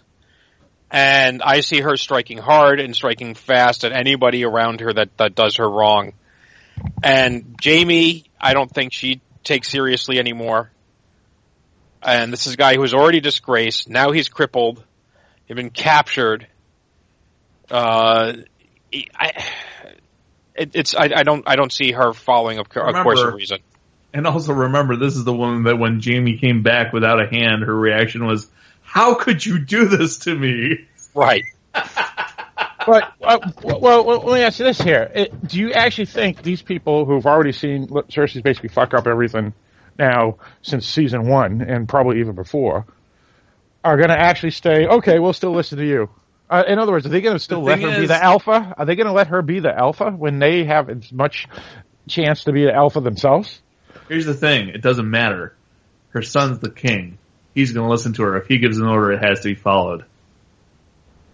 Well, that's right. true. And yeah. and let's not forget the person who had the king's uh, balls in her hand was his wife, and his wife is still in the hands of uh, the High Sparrow. Well, let me ask you this. And Here's a, let's let's segue into that then, which is, is this the season Tommen grows and becomes a, a, a ruler, and instead no. of a guy that goes, "Gee, okay, you can keep my wife in jail," or do you think he's going to fail and be killed, or fail and just be a puppet still? I won't say he doesn't. I will say that they have shown no evidence of that yet, uh, other than recasting the character to, to, somebody older. Well, here's the thing, um, though. Here's the thing: is that the only reason that they didn't like physically go take uh, Margaery back is because Cersei wouldn't let him. Remember that there's a scene where Tommen is raging at her. She's my wife. She's my wife, and she's like, oh yes, I know, honey, but you know, it would be bad news to do anything bad to the church and blah blah blah blah blah. Well, let me rephrase when, what, why I, I said this article because one, when he could have went and talked to the Sparrow and and his guard says, "We'll just kill this rabble." Uh, king, and he says, "No, no, let's back down," because he didn't want to do bloodshed. And then two, on at the trial, when both his uncle and his, I mean his uh, brother-in-law and his wife are arrested, he could have had his gods take everybody out there too, and he didn't. So, in other words, even though, and then Cersei keeps on saying it's them. There, I, I, I may have put them in power, but they're the ones that are doing it all. I'm not doing it. So, and he's believing it, which is technically true. So, he well, he dropped point, the ball twice. to her, but he dropped the ball twice though because he could have just took his had his guards take out and arrest everybody or, or kill them for that matter. You're, you're uh, not hearing me, Phil. What I'm saying is that Tom is not a man of action. Cersei is a woman of action. Tom is not going to sit there and go, kill the High Sparrow. He's going to sit there and go, I want my wife back. And Cersei's going to say, oh, no, you shouldn't attack the Sparrow. That'd be a bad idea. Or if she says, you're the king. You order the, you order the royal guard. Have them go fucking take her back. Then he'll do it. So he's in other a words, puppet of a different witch. So you're saying, you're saying then uh, unlike say Sansa, who appears to may have grown up from a, a, teenager to an adult because she's forced to. You're saying that Tommen has not gotten to that level yet. He's still Tommen has not grown up yet. Okay. He still will do whatever mommy says he should do. And really, for all the crap that's happened in this series, he's been sheltered from most of it. Yeah. right. True. His his. I mean, his his brother died, but he got to be king and marry a hottie. not so Right. bad. Right, right. And, well, and he's definitely And, the and you and you know Joffrey was the kind of brother that was like holding him down and farting in his face. True. I mean, and we we know that uh, Tommen. Yeah, I mean, he's not into violence, obviously, because he was like, "What do you mean? You, oh, you you're going to kill these people? No, no, no. We'll we'll just walk away." And then when Margaery comes in saying they arrested my brother and it's your mother that did it, he was confused because he just looks at his mother as a good person, you know, because uh, that's his mother. He, and so when she goes, "Oh, you and mother aren't getting along," you know, because he's Yes. completely clueless. He's completely clueless of who people are. He just assumes everybody's a good person, I guess, basically. You know, the the rose colored glasses he's still wearing because he hasn't been shocked into what the world is like, say, like Sansa, who's been screwed ever since, you know, her father had to leave Winterfell. Right. Yep. Um so All what right, so else? so we spent okay, so we spent a lot of time chasing that down. Let's go to um uh I would guess Daenerys. Would they be next? Going over the narrow sure. sea? Okay. Um, I believe she gets her horse army back. Yeah. How? She goes, "Hey, look at my dragon." They're like, "Whoa, cool. We'll follow you." Yeah, I don't know that's going to be that easy because I, I have a feeling. Oh, it's not going to be easy, but it's going to be like seven episodes, and then by the seventh episode, they're going to say, "Okay, yeah, yeah, you have the dragon." Khaleesi, Khaleesi. Well, they do have a thing where she dropped what was it, her ring or Yeah, Yeah, Jorah will find that. Yeah, Joe will find it because that's this is TV, and the truth is, I drop if I dropped a, a ring on my carpet, it would take me twenty minutes to find it.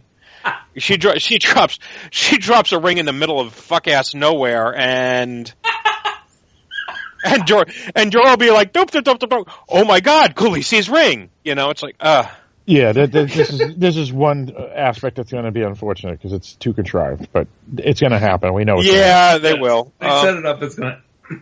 Yeah. So yeah, Yeah. that that was clearly set up to do that, and I, I have a feeling that she won't be treated well by the the horse lords at, At and how that goes. Yeah. Yeah. Right, and you you will, however, I you I suspect you'll be seeing a small man on a throne that you'll basically be having Tyrion taking taking charge while she's gone, Right. and he'll he'll get his chance to to show that he's not so bad at this whole uh, Well, he's already- leadership thing. He's already shown that when, when he when he was the hand of the king, and Well, Uh, yeah, but he hasn't shown it in Meereen. Um, Right. Right, and, and even that was as the hand of the king, and he didn't get any credit or recognition for it because his family are shitheads. well, I don't think he's going to get recognition for it here either because it's going to be Grey Worm that's going to get the recognition, right? Because he's supposed to be the front man, while Tyrion and Varys are doing all the stuff behind the No. I, I, I doubt that. I have I have a feeling whatever he does, he'll be getting. At the very least, he'll be getting the recognition from Daenerys when she comes back. Well, that Grey- well, Grey- I'll Grey- give you that. because yeah. Grey Worm is just a soldier. Right. He may be a kick-ass soldier, but he's just a soldier. And you have um, But we knew this was going to happen anyway. We already know Right. that Daenerys and and Tyrion are going to be buddies forever and ever now. I mean, that's pretty much of a well, given. maybe, maybe not. We'll see. But yeah, probably. But Daenerys scored because as far as a couple of people to have on your side, uh, Varys and Tyrion are a pretty good combo. Yeah, yeah, I would agree with that. yeah. There's a there's a great line in the uh, in the trailer for season six, uh, where where Tyrion walks up to uh, uh, Grey Worm and all the rest and says uh, he says something about dragons do not do well in captivity, and uh, what's her name, Melisandre, uh, turns around and goes, "How do you know these things?" and he, he just says, "That's what I do. I drink and I know things." It's not not Melisandre. It's the uh, it's the other M one. What's what's her name?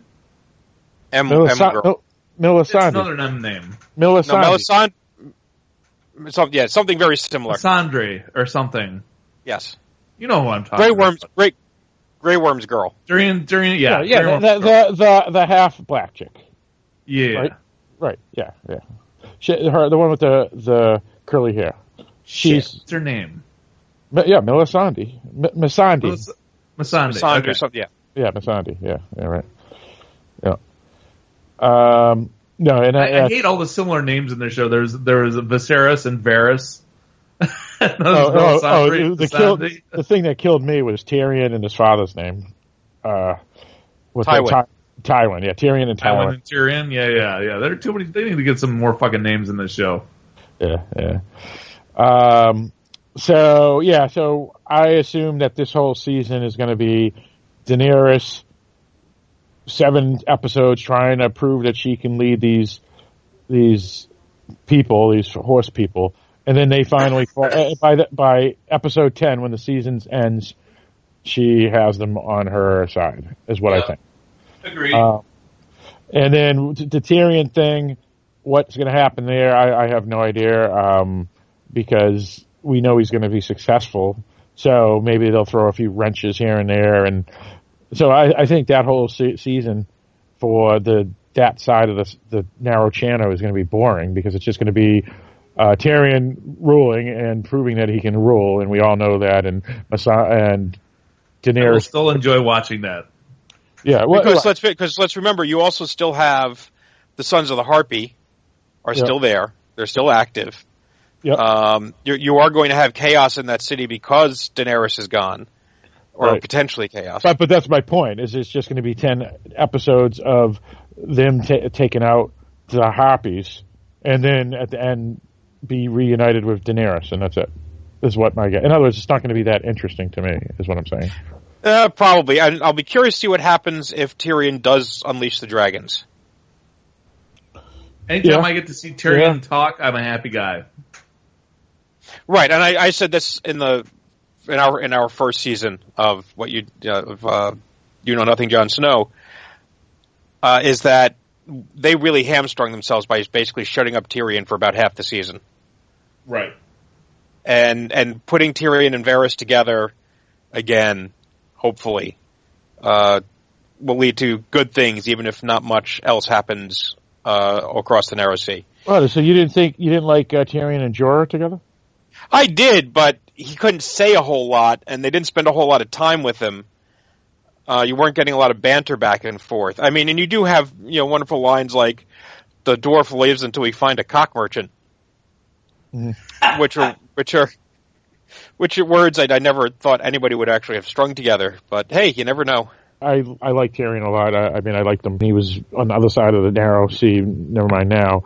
Um, I, have not I've not really ever been a big fan of the Daenerys plot more because it's been um, on the other side of the sea, and all the cool characters that I like following, she has no interaction with because they're all on the other side of the sea.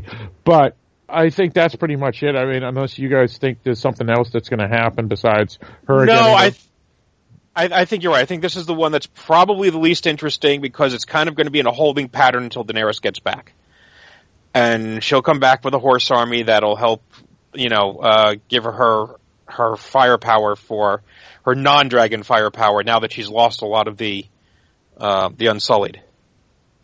Right. Right. Um. Okay, so maybe the Griff will show up. Yeah. So we're going back over now. Going back over to.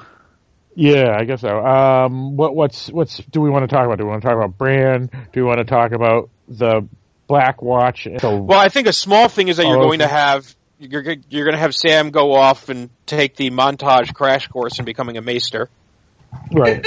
isn't that, by the way, isn't that supposed to take like oh I don't know forty years? Yeah, something like that. So that's that's yeah, but unfortunate. He, but those were filmed and therefore did not have the power of the, the montage. right. Um, with some good 80s synth score or something. Um, and, and that will, of course, end up. He will at some point. And now, what? How much? I'm curious how much we see of him because let's be honest, Sam and Gilly are not the most compelling characters necessarily on their own, and they have to end up in some sort of dire straits in order to make them, you know, watchworthy. Otherwise, he's just sitting there going, "Oh, I love you, Gilly. I love you too, Sam." And then we're all going, you know, there has to be some sort of a threat to make their storyline interesting unless we're just, you know, I don't want to see him highlighting the, the ancient texts to cram for his finals. Um, so the question is, what will they run into along the way? And that I have no idea. I don't know if you have any idea from the books, Eric. No, not so much. Um, okay, so they're off to the side. Put them away. Um, and then I think the, of the well, then Bran. I have no idea what's going on with Bran. He'll see some stuff. Yeah, Bran's going to have his Yoda Dagobah sequence of going through Jedi training, Right. Or, or maybe he'll just emerge as a full fledged Jedi now that we haven't seen him for uh, for a year or a season, however Right. long that season was supposed to be in mysterious Game of Thrones time. um. So other than knowing, I have a feeling at some point, somewhere, someone will say Hodor. But other than that, I have no, I have no clue. Right. Phil, do you have any idea what the, what they're going to do with Bran? Um, only Thinking that that I mean, I mean, you know, that you could you could throw things out like, oh, maybe if Daenerys comes over with the the the uh, dragons to take over, and Bran is on the opposite side, uh, maybe he he can warp into the dragon or something, and I think and- that'll happen eventually, but not in season six. Yeah, I think that's where they're going. Is that you're going to have him warging into the dragons with Daenerys and maybe Jon Snow and I don't know Gilly riding the dragons. Um, whoever the three, whoever's going to ride the three of them. But that's that's like season seven or eight, not season six. Right.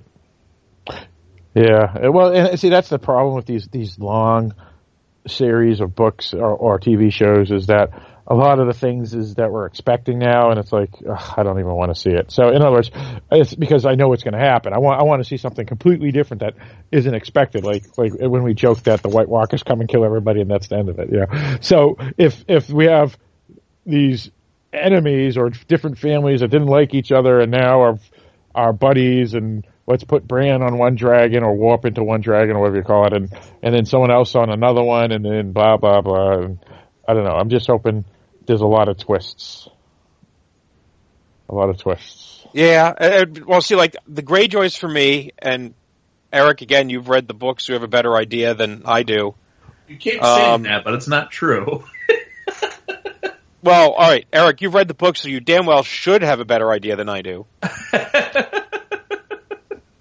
um, I, I, I, it's like they've been so in the, out of the, the story for so long Yep. that I don't really see how they're going to fit in, and I'll be curious to see how they fit in. Besides creating chaos, Right. I know I, I don't know whose story because as as seagoing people, I have see, no this- idea whose story they're going to interact with. this is why I don't think there is going to be an Iron Throne uh, because I think, th- and this is just a, a guess, no no backstory or anything, is that they're going to break into independent ki- kingdoms and nations instead of being ruled by just That's one. it was before. And the only reason ever it changed is because somebody had a bunch of dragons. Right. And that's what I think they're going back to. And so the Greyjoys, like you're right, they would be causing chaos, but but they could be one of the armies that secede completely. To, I mean, they, they basically already have because I don't even know if they care about uh, the rest of the land and they just want their own independent kingdom or not. And then maybe it's just going to be a domino effect after that. But who knows? I mean, I, I, I don't know. I mean, I, I know they play a huge part in the books, and now they're bringing all the, that stuff that they skipped from the the two last books, and they're putting it in this season. But again, yeah, wh- where does that story come at the end, right? I mean, Well, the storyline I am really interested to see. There, there, there are a handful of characters that I'm just totally fascinated to see what happens next with, and that's up north. Um, because uh, maybe Jon Snow comes back, maybe he doesn't, but he's dead right now. Um, she's a witch. and and the witch is there along with Davos, um, and a bunch of wildlings that Jon Snow just brought down, promising them something before getting murdered. Um, and I should mention the wildlings greatly outnumber uh, the Night Watch at this point. Uh, and they're already behind the wall. So well, it'll be interesting to see what all happens with that group of folks. Yeah, that's a fair point, Eric. Because can um, the I forget the act uh, the character's name, but but the Norwegian actor with the the red beard, uh, will Giantsbane? yeah, Giantsbane. Will he be able to? sorry. Yeah, will he be able to keep them in in check? Because again, they're just clans of people. They're not.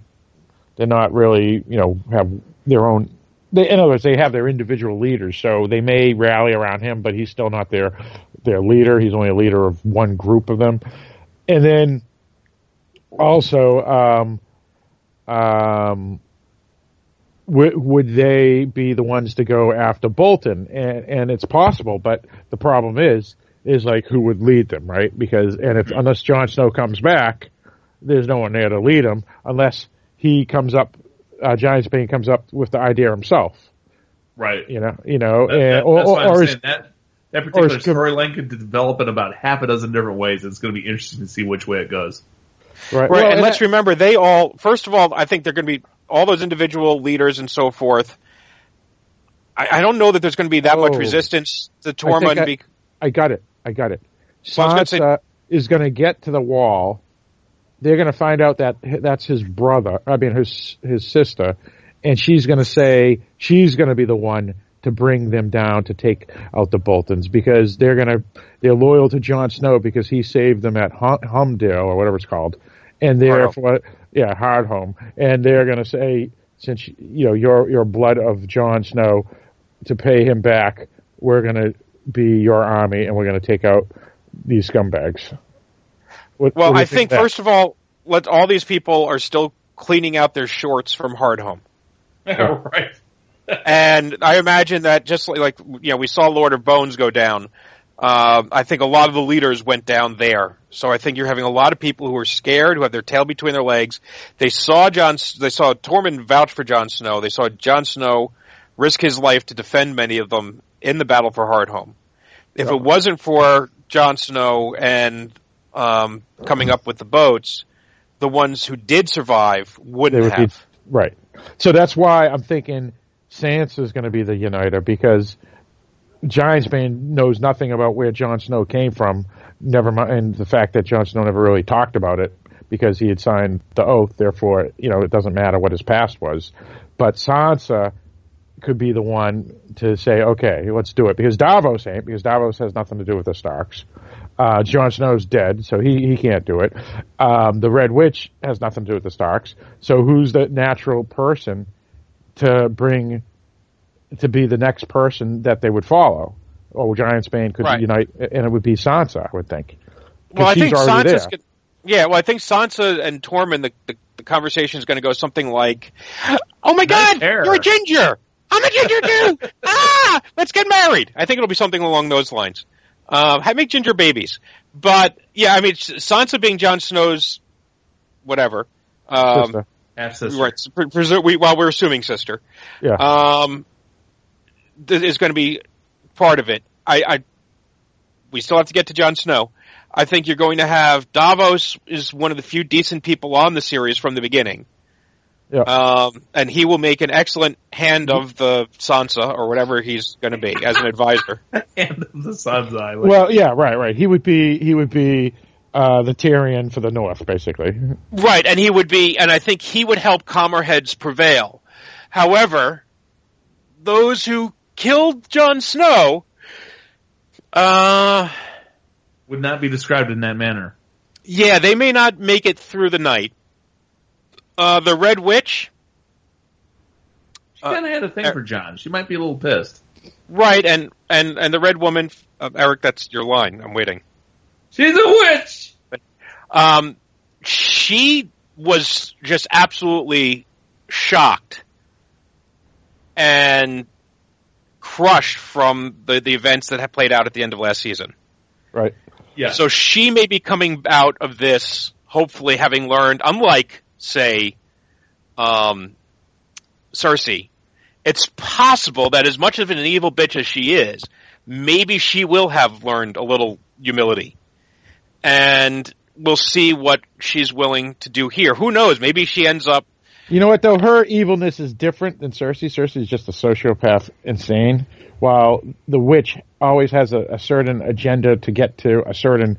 She goes. She wants to get A to Z, while Cersei just wants to go to A to A to A to A to A. But in her in her own way, Phil, she's she's just as bad as the High Sparrow in that she's a you know this cult priestess. Yeah, well, that's true, yeah, sacrificing yeah. people for her own end. Here's so a question though. I have a question about uh, her.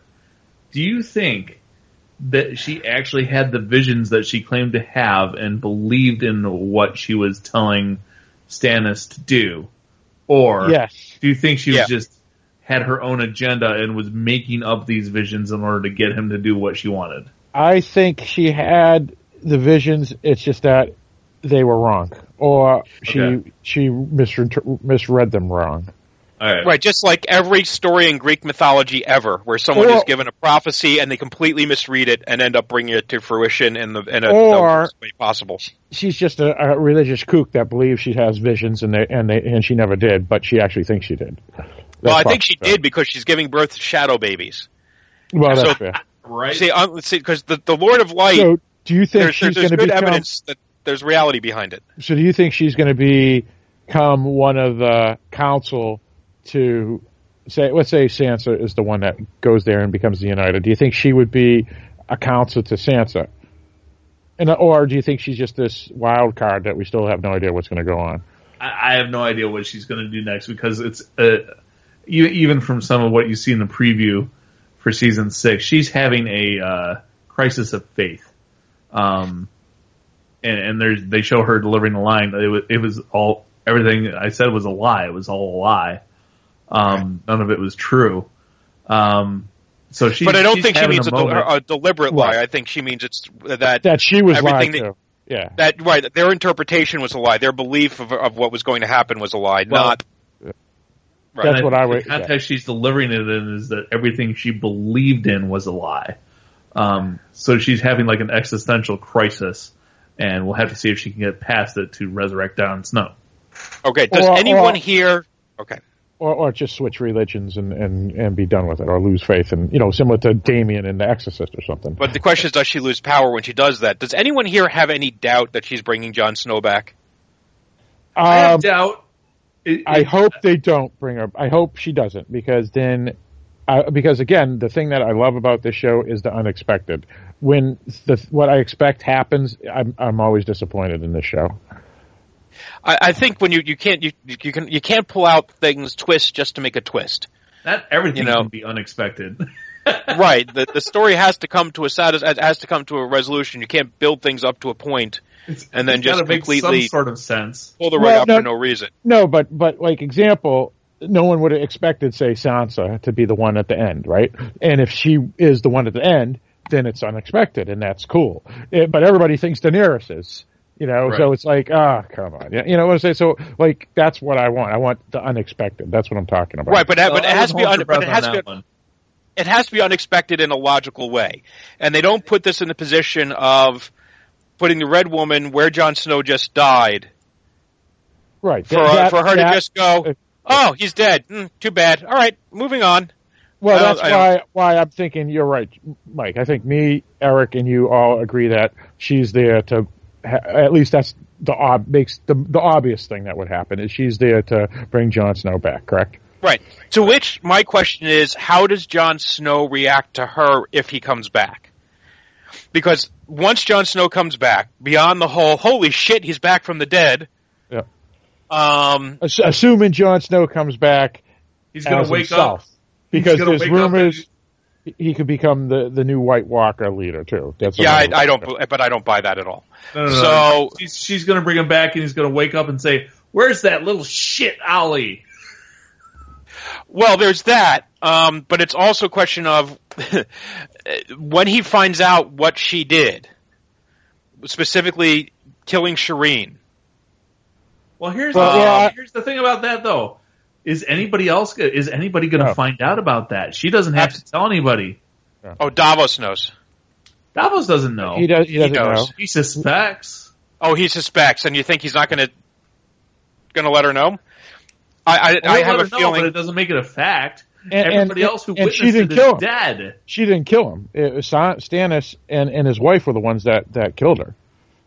She she may have She talked They- him into it. She may have Yeah, talked she him talked. She, she she's an accomplice in this, and No, but here's the thing. they don't have they don't have the same who- standards of evidence in Westeros that we do uh, for the O.J. Simpson trial. So what are you So- trying No, but they still need tr- some. They have none, zero, zit, zilch. Everybody who saw it happen is dead, except for her. She doesn't have to tell anybody. All right, well, let's let's just assume that they find out that she participated. Uh, so She- she may even confess it. She's- So you're implying that they're going to kill her? I'm wondering what he's going to do to her. Which is, does he forgive her? Because does he does he recruit her? Does he banish her? Does he? I does think he maybe after does- she brings him back from the dead, he kind of owes her one. Yeah, I agree. Um, but you know, he's, he's still his father's son, and he can be a little bit stubborn. okay. Well, if Ned's actually his father. Well, Ned raised him, Okay, fair enough. so That's right. That's right. Steve Jobs' his true father is Mr. Jobs, not the the, the Syrian Well, guy. right. So we'll know if he if he marries Sansa, we'll know he's really a Targaryen. Uh, Yeah, but that would be kind of gross. That would be similar to like Woody Allen. You know, it's like someone that you thought or was kind of basic. Uh, it's just kind of gross. Yeah, I agree. Gross. Yeah. so, um, anyway, yeah. So I'm just curious to see how he responds to that, and that will determine what role, if any, she has going in the future. Right. Yeah, and to be honest, that I mean, we may be debating about nothing because whether she has a role or not, it may not be that important. There is a good chance she'll spend the second half of the season, if she's alive, wandering around holding a massive tome over her belly or wearing very heavy cloaks. True. She she could be But uh, if we're lucky, she'll show us her boobs again.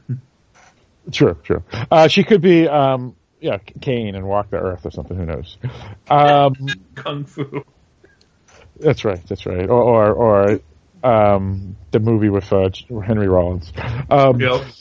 but I don't I don't know. I mean, that's a fair point, Mike. I, I don't. That's what I'm curious is will she be part of the the new group of people that's going to take out Bolton's, or is she just going to be eliminated? And, and whether it's you know they toss her to the side or she gets killed, I don't know. Um, Davos, obviously, he, yeah, we pretty much know that he's going to be the left, the right hand of whoever is in power, whether it's Sansa, whether it's Jon Snow, whether it's a wild card that we don't know. Uh, we can pretty much think Alistair Thorne is probably kaput. Um, even though technically you could argue everything he did was legal and proper and correct, he, he's still, you know, we, the audience, are supposed to hate him, so I could see them just killing him off. Um, I don't think the Wildlings would have anything to do with it, though, because I, I'm more with you, Mike, where they're shattered, and you know the Black Watch is like, who cares? They don't care about that anymore. They, they find out there's only 40 of them anyway. It's like, who fucking cares? Let's move on.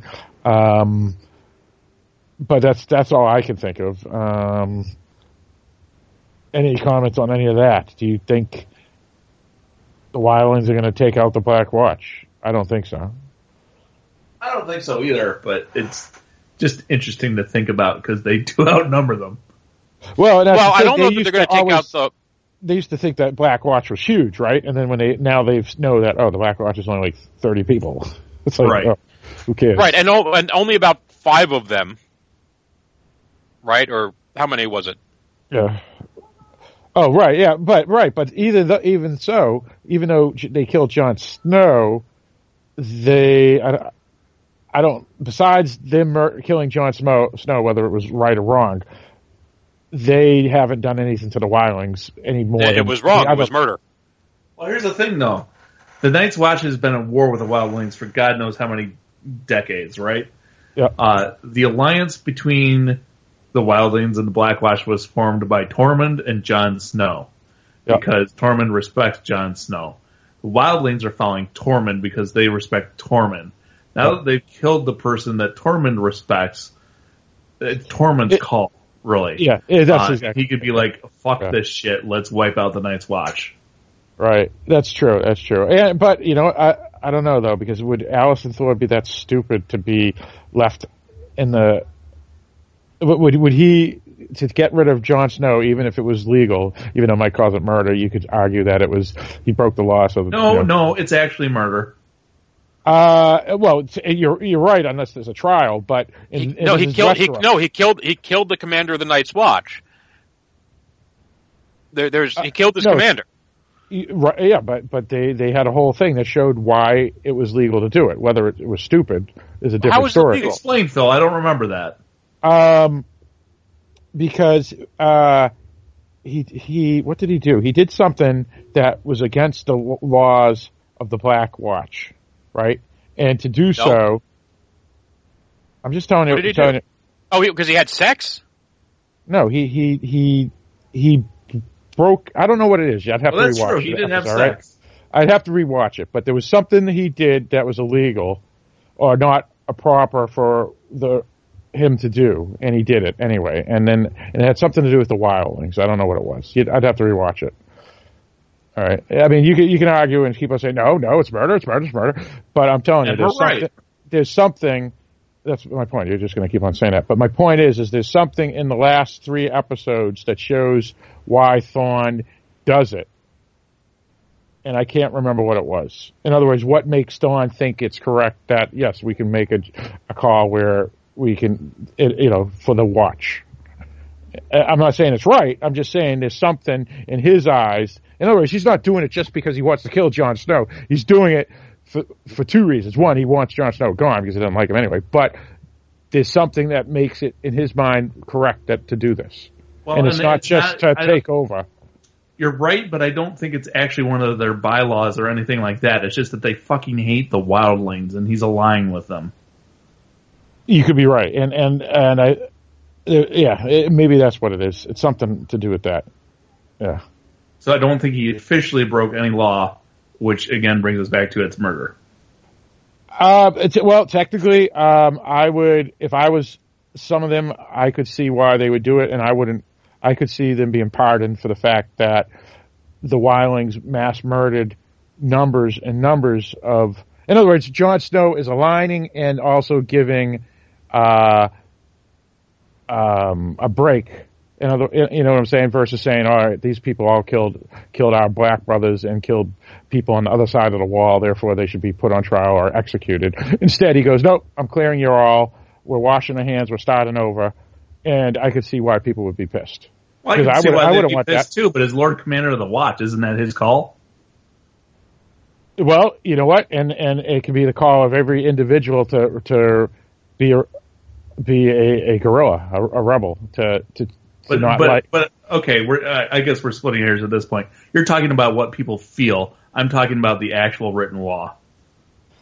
And I don't know what the written law is because if you mur- if these people were sent over to the wall and mass murdered all the uh, the the Northerners on the other side of the wall, never mind killing Black Watch, how can one individual say, "Okay, we're going to uh, spare you," and and say you're okay and, and do nothing wrong? So so you're saying that no leader of any nation has ever stopped a war? Oh, they have, but that doesn't necessarily mean they're, that that it was r- the right time or the right thing, and to just clear everybody of wrongdoing. Well, but but if if a, if a leader of a nation stopped a war and somebody else didn't like the fact that they stopped the war and killed them for it, isn't that murder?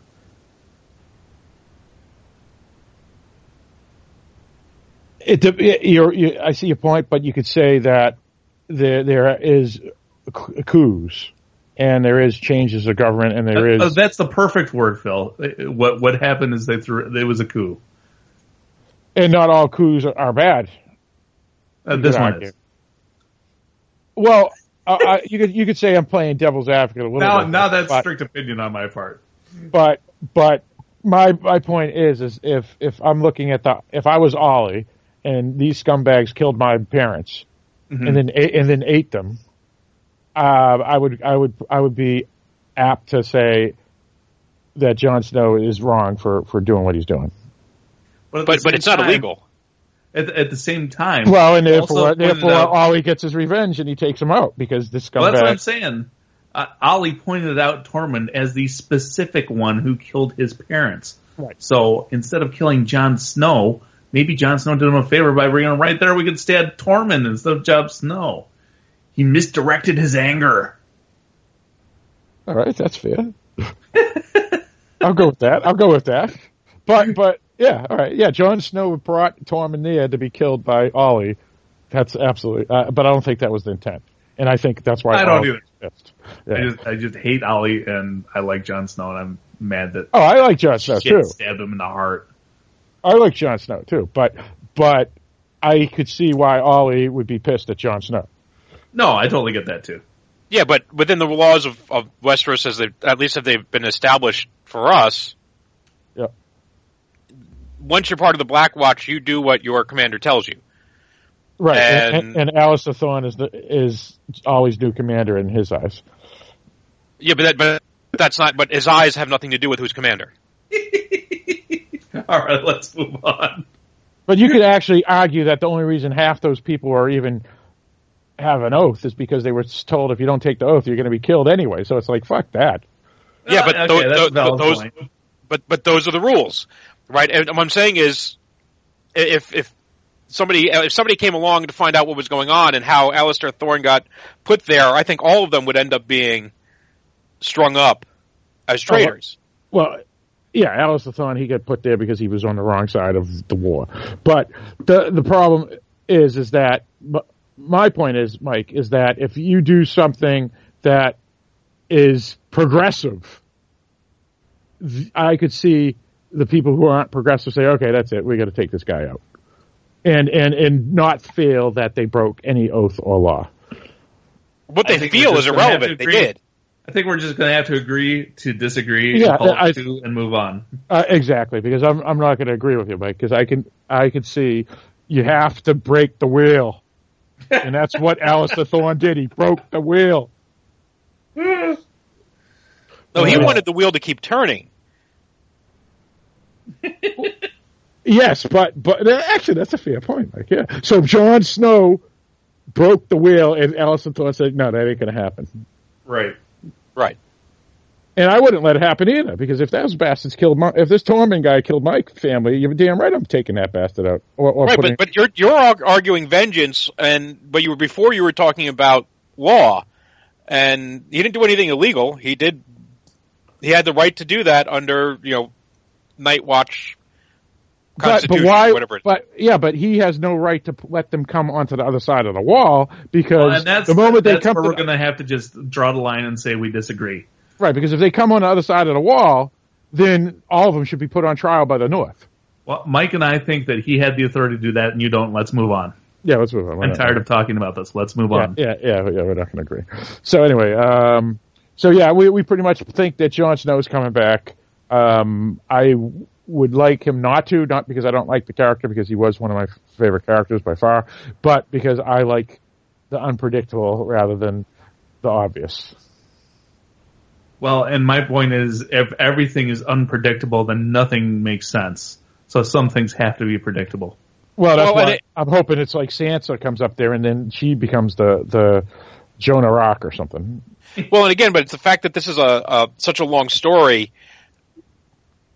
We're in the late game here. Um, most of what happened has been unpredictable from first episode of season one, or even for that matter, by the end of season one. Most of what's occurred has been unpredictable. It's only predictable now that we're basically in the final stages, but that's because, you know, Everybody else is already dead. yeah, everyone else is already dead. There's only so many options left. Well, So- let's let's rephrase the story. The early part of these this this story, yes, was most certainly unpredictable. But now, as we move forward, th- where we see pieces being put on the on the chessboard, we can kind of see, okay, this is where it's going. Well, and I will absolutely root for Sansa to take control of Winterfell, uh, but I'm still rooting for Dany to win the game. What about Margaery? What happens if she wins it? That would be out of nowhere. Well, she's pretty savvy, but she's in a bad place right now. I, she'll have to get out of a dungeon before she can do anything. I think Eric is hoping that, as someone who married into the Lannister family but wasn't actually part of it, that when the Lannisters are taken down, she's going to be exiled into some small corner of Michigan. Technically, I am though, a fan of Margaery. I'll, I'll give you that one. Yeah, she's she's she's quite fine. But um, actually, though, she in theory, in her eyes, is married into a Baratheon. In theory, Do, Oh, yeah. Does she know what's going on? I have Oh, I no think She might. It seems like everybody else knows what's going on, and they're know, only I, I don't think it's really a secret anymore. Yeah. Yeah.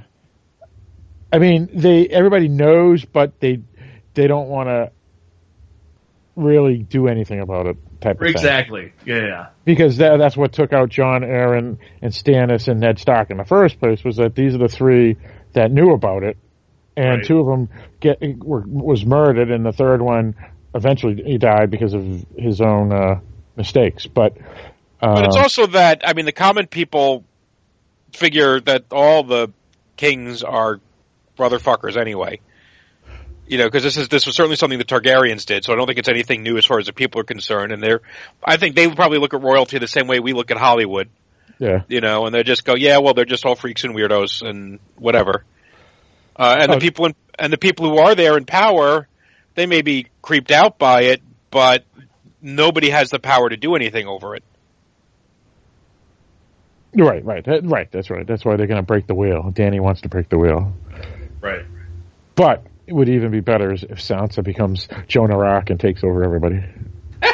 Uh, well, you refresh my memory. Uh, how What did that to Joan of Arc? story end exactly? Yeah. Well, what was the fair end of point. Joan of Arc's story there, Phil? That's a fair point. That's a fair point. She'll, And- she'll, uh, she'll And enjoy- did we already have actually somebody, you know, go the whole So what's going to fire happen? thing? This is this is what's going to happen. Brienne is going to find Sansa, become her guard. Then Davos is going to be her her her hand, and the witch is going to be her her uh, bishop or, or whatever bishopess. And then she's going to lead. She's going to lead a giant Spain. And the whole crew are going to go out and take out the Boltons, the Freys, and and take over the world. That's and and then Dany will. Well, I don't know about I taking over the world, but I like the first part. Yeah, yeah, that's what's gonna happen. That'd be awesome. All right. I think it's going to be time to wrap this up. Yeah.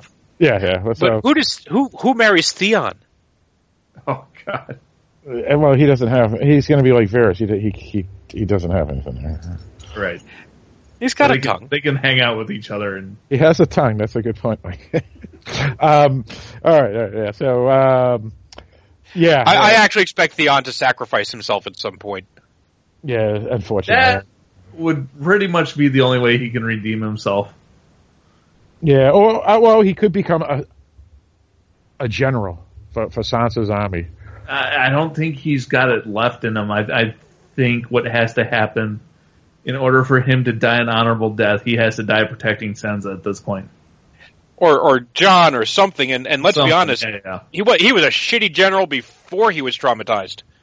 So Yeah, he, he has to die true. protecting a Stark somehow. Yeah. See, and that's the thing because it's the obvious, and I don't want that to be the obvious. Well, sometimes you say obvious, sometimes it's obvious and sometimes it's appropriate. Right. Well, I don't want the appropriate or the obvious. I want uh, out of left field. That's what I'm looking for. Left field. so he wants the Terminator to show up. Well, I don't want B movie nonsense, but but yeah, I, I want something out of left field. Yeah, something I, unpredictable. I don't think I'd call the Terminator a B movie, Phil. No, no. But if he appeared in Game of Thrones, that would be a B movie. Okay, fair enough. Yeah. All right. So uh, I'm sure there was probably other topics we could we could discuss, but uh, we're we're running whatever amount of time. So I guess we'll wrap it up. Um, so yeah, next week will be our review of the Red Woman and whatnot, and see. And then we'll talk about Game of Thrones. Oh! And and of course, Phil, if anybody here has any interest in, uh, not anyone here because that would be the three of us. If anyone listening has any ideas and predictions as to what's going to happen this season, preferably not a spoiler warning, meaning if you have for some reason inside information, if you've gotten a hold of the actual screenplays, were there when they were filming, yada yada yada. We don't necessarily want to hear that, but if you have informed speculation as to what you believe is going to happen this season, how could they, they let us know what that would be? Oh right, yeah, because I forgot to do all that at the beginning, which is uh, you know nothing, Jon Snow, a Game of Thrones podcast. The website is actually darkdiscussions.com. That's the sister podcast, You Know Nothing, Jon Snow, a Game of Thrones podcast. And so the they use the same webpage. Uh, the email for this podcast is darkdiscussions at AOL.com. Uh, discussion about You Know Nothing, Jon Snow, a Game of Thrones podcast is on Dark Discussions podcast Facebook group. Um, on the bottom of every page of darkdiscussions.com are links to the Facebook group, the Twitter account, Dark Discussions 1, the Stitcher, the iTunes, and this podcast can be found both on two feeds, both uh, the Dark Discussions podcast feed uh, and also You Know Nothing, Jon Snow, a Game of Thrones podcast feed as well. Uh, so, yes, I think that's what you meant, Mike, right? Let's say that was that, that was it. Yeah. Uh, I said, so Mike, uh, any final thoughts about what we discussed tonight about last season and what's coming up this season in the Red Woman episode and anything else? Well, I think in the sake of unpredictability, I suspect that it's going to be Ollie that ends up at the throne at the end. That would be cool. Alliser Thorne and Ollie. There you go. There you go. Excellent. Um, yeah, me, uh, Sansa. That's what I'm thinking. I'm, i think it's that's where it's going. I, I still have no idea what's going to happen with Dany, and I hope it's not what Eric thinks it is because then it would be so obvious, at least in my opinion. Um, and Eric. Yeah, it's obvious because uh, the title of the entire thing points to it, uh, which is why I'm right. Uh, no, uh, fire could mean red hair. That's right. Okay, That's right. we have no way of knowing if Dany is a natural blonde. you, you keep living in your dream world over there, Phil. anyway, uh, I I am looking forward to seeing uh, Jon Snow being the resurrected Jon Snow being revealed as the bastard son of Robert Baratheon and having claim to the Iron Throne. Um, so yeah, we'll see what happens. All right, very good. All right, so with all that stated, Eric, why don't you lead us out? All right, thanks for tuning in and listen to us talk about uh, Game of Thrones. Uh, we will be back next week to discuss season six, episode one, The Red Woman.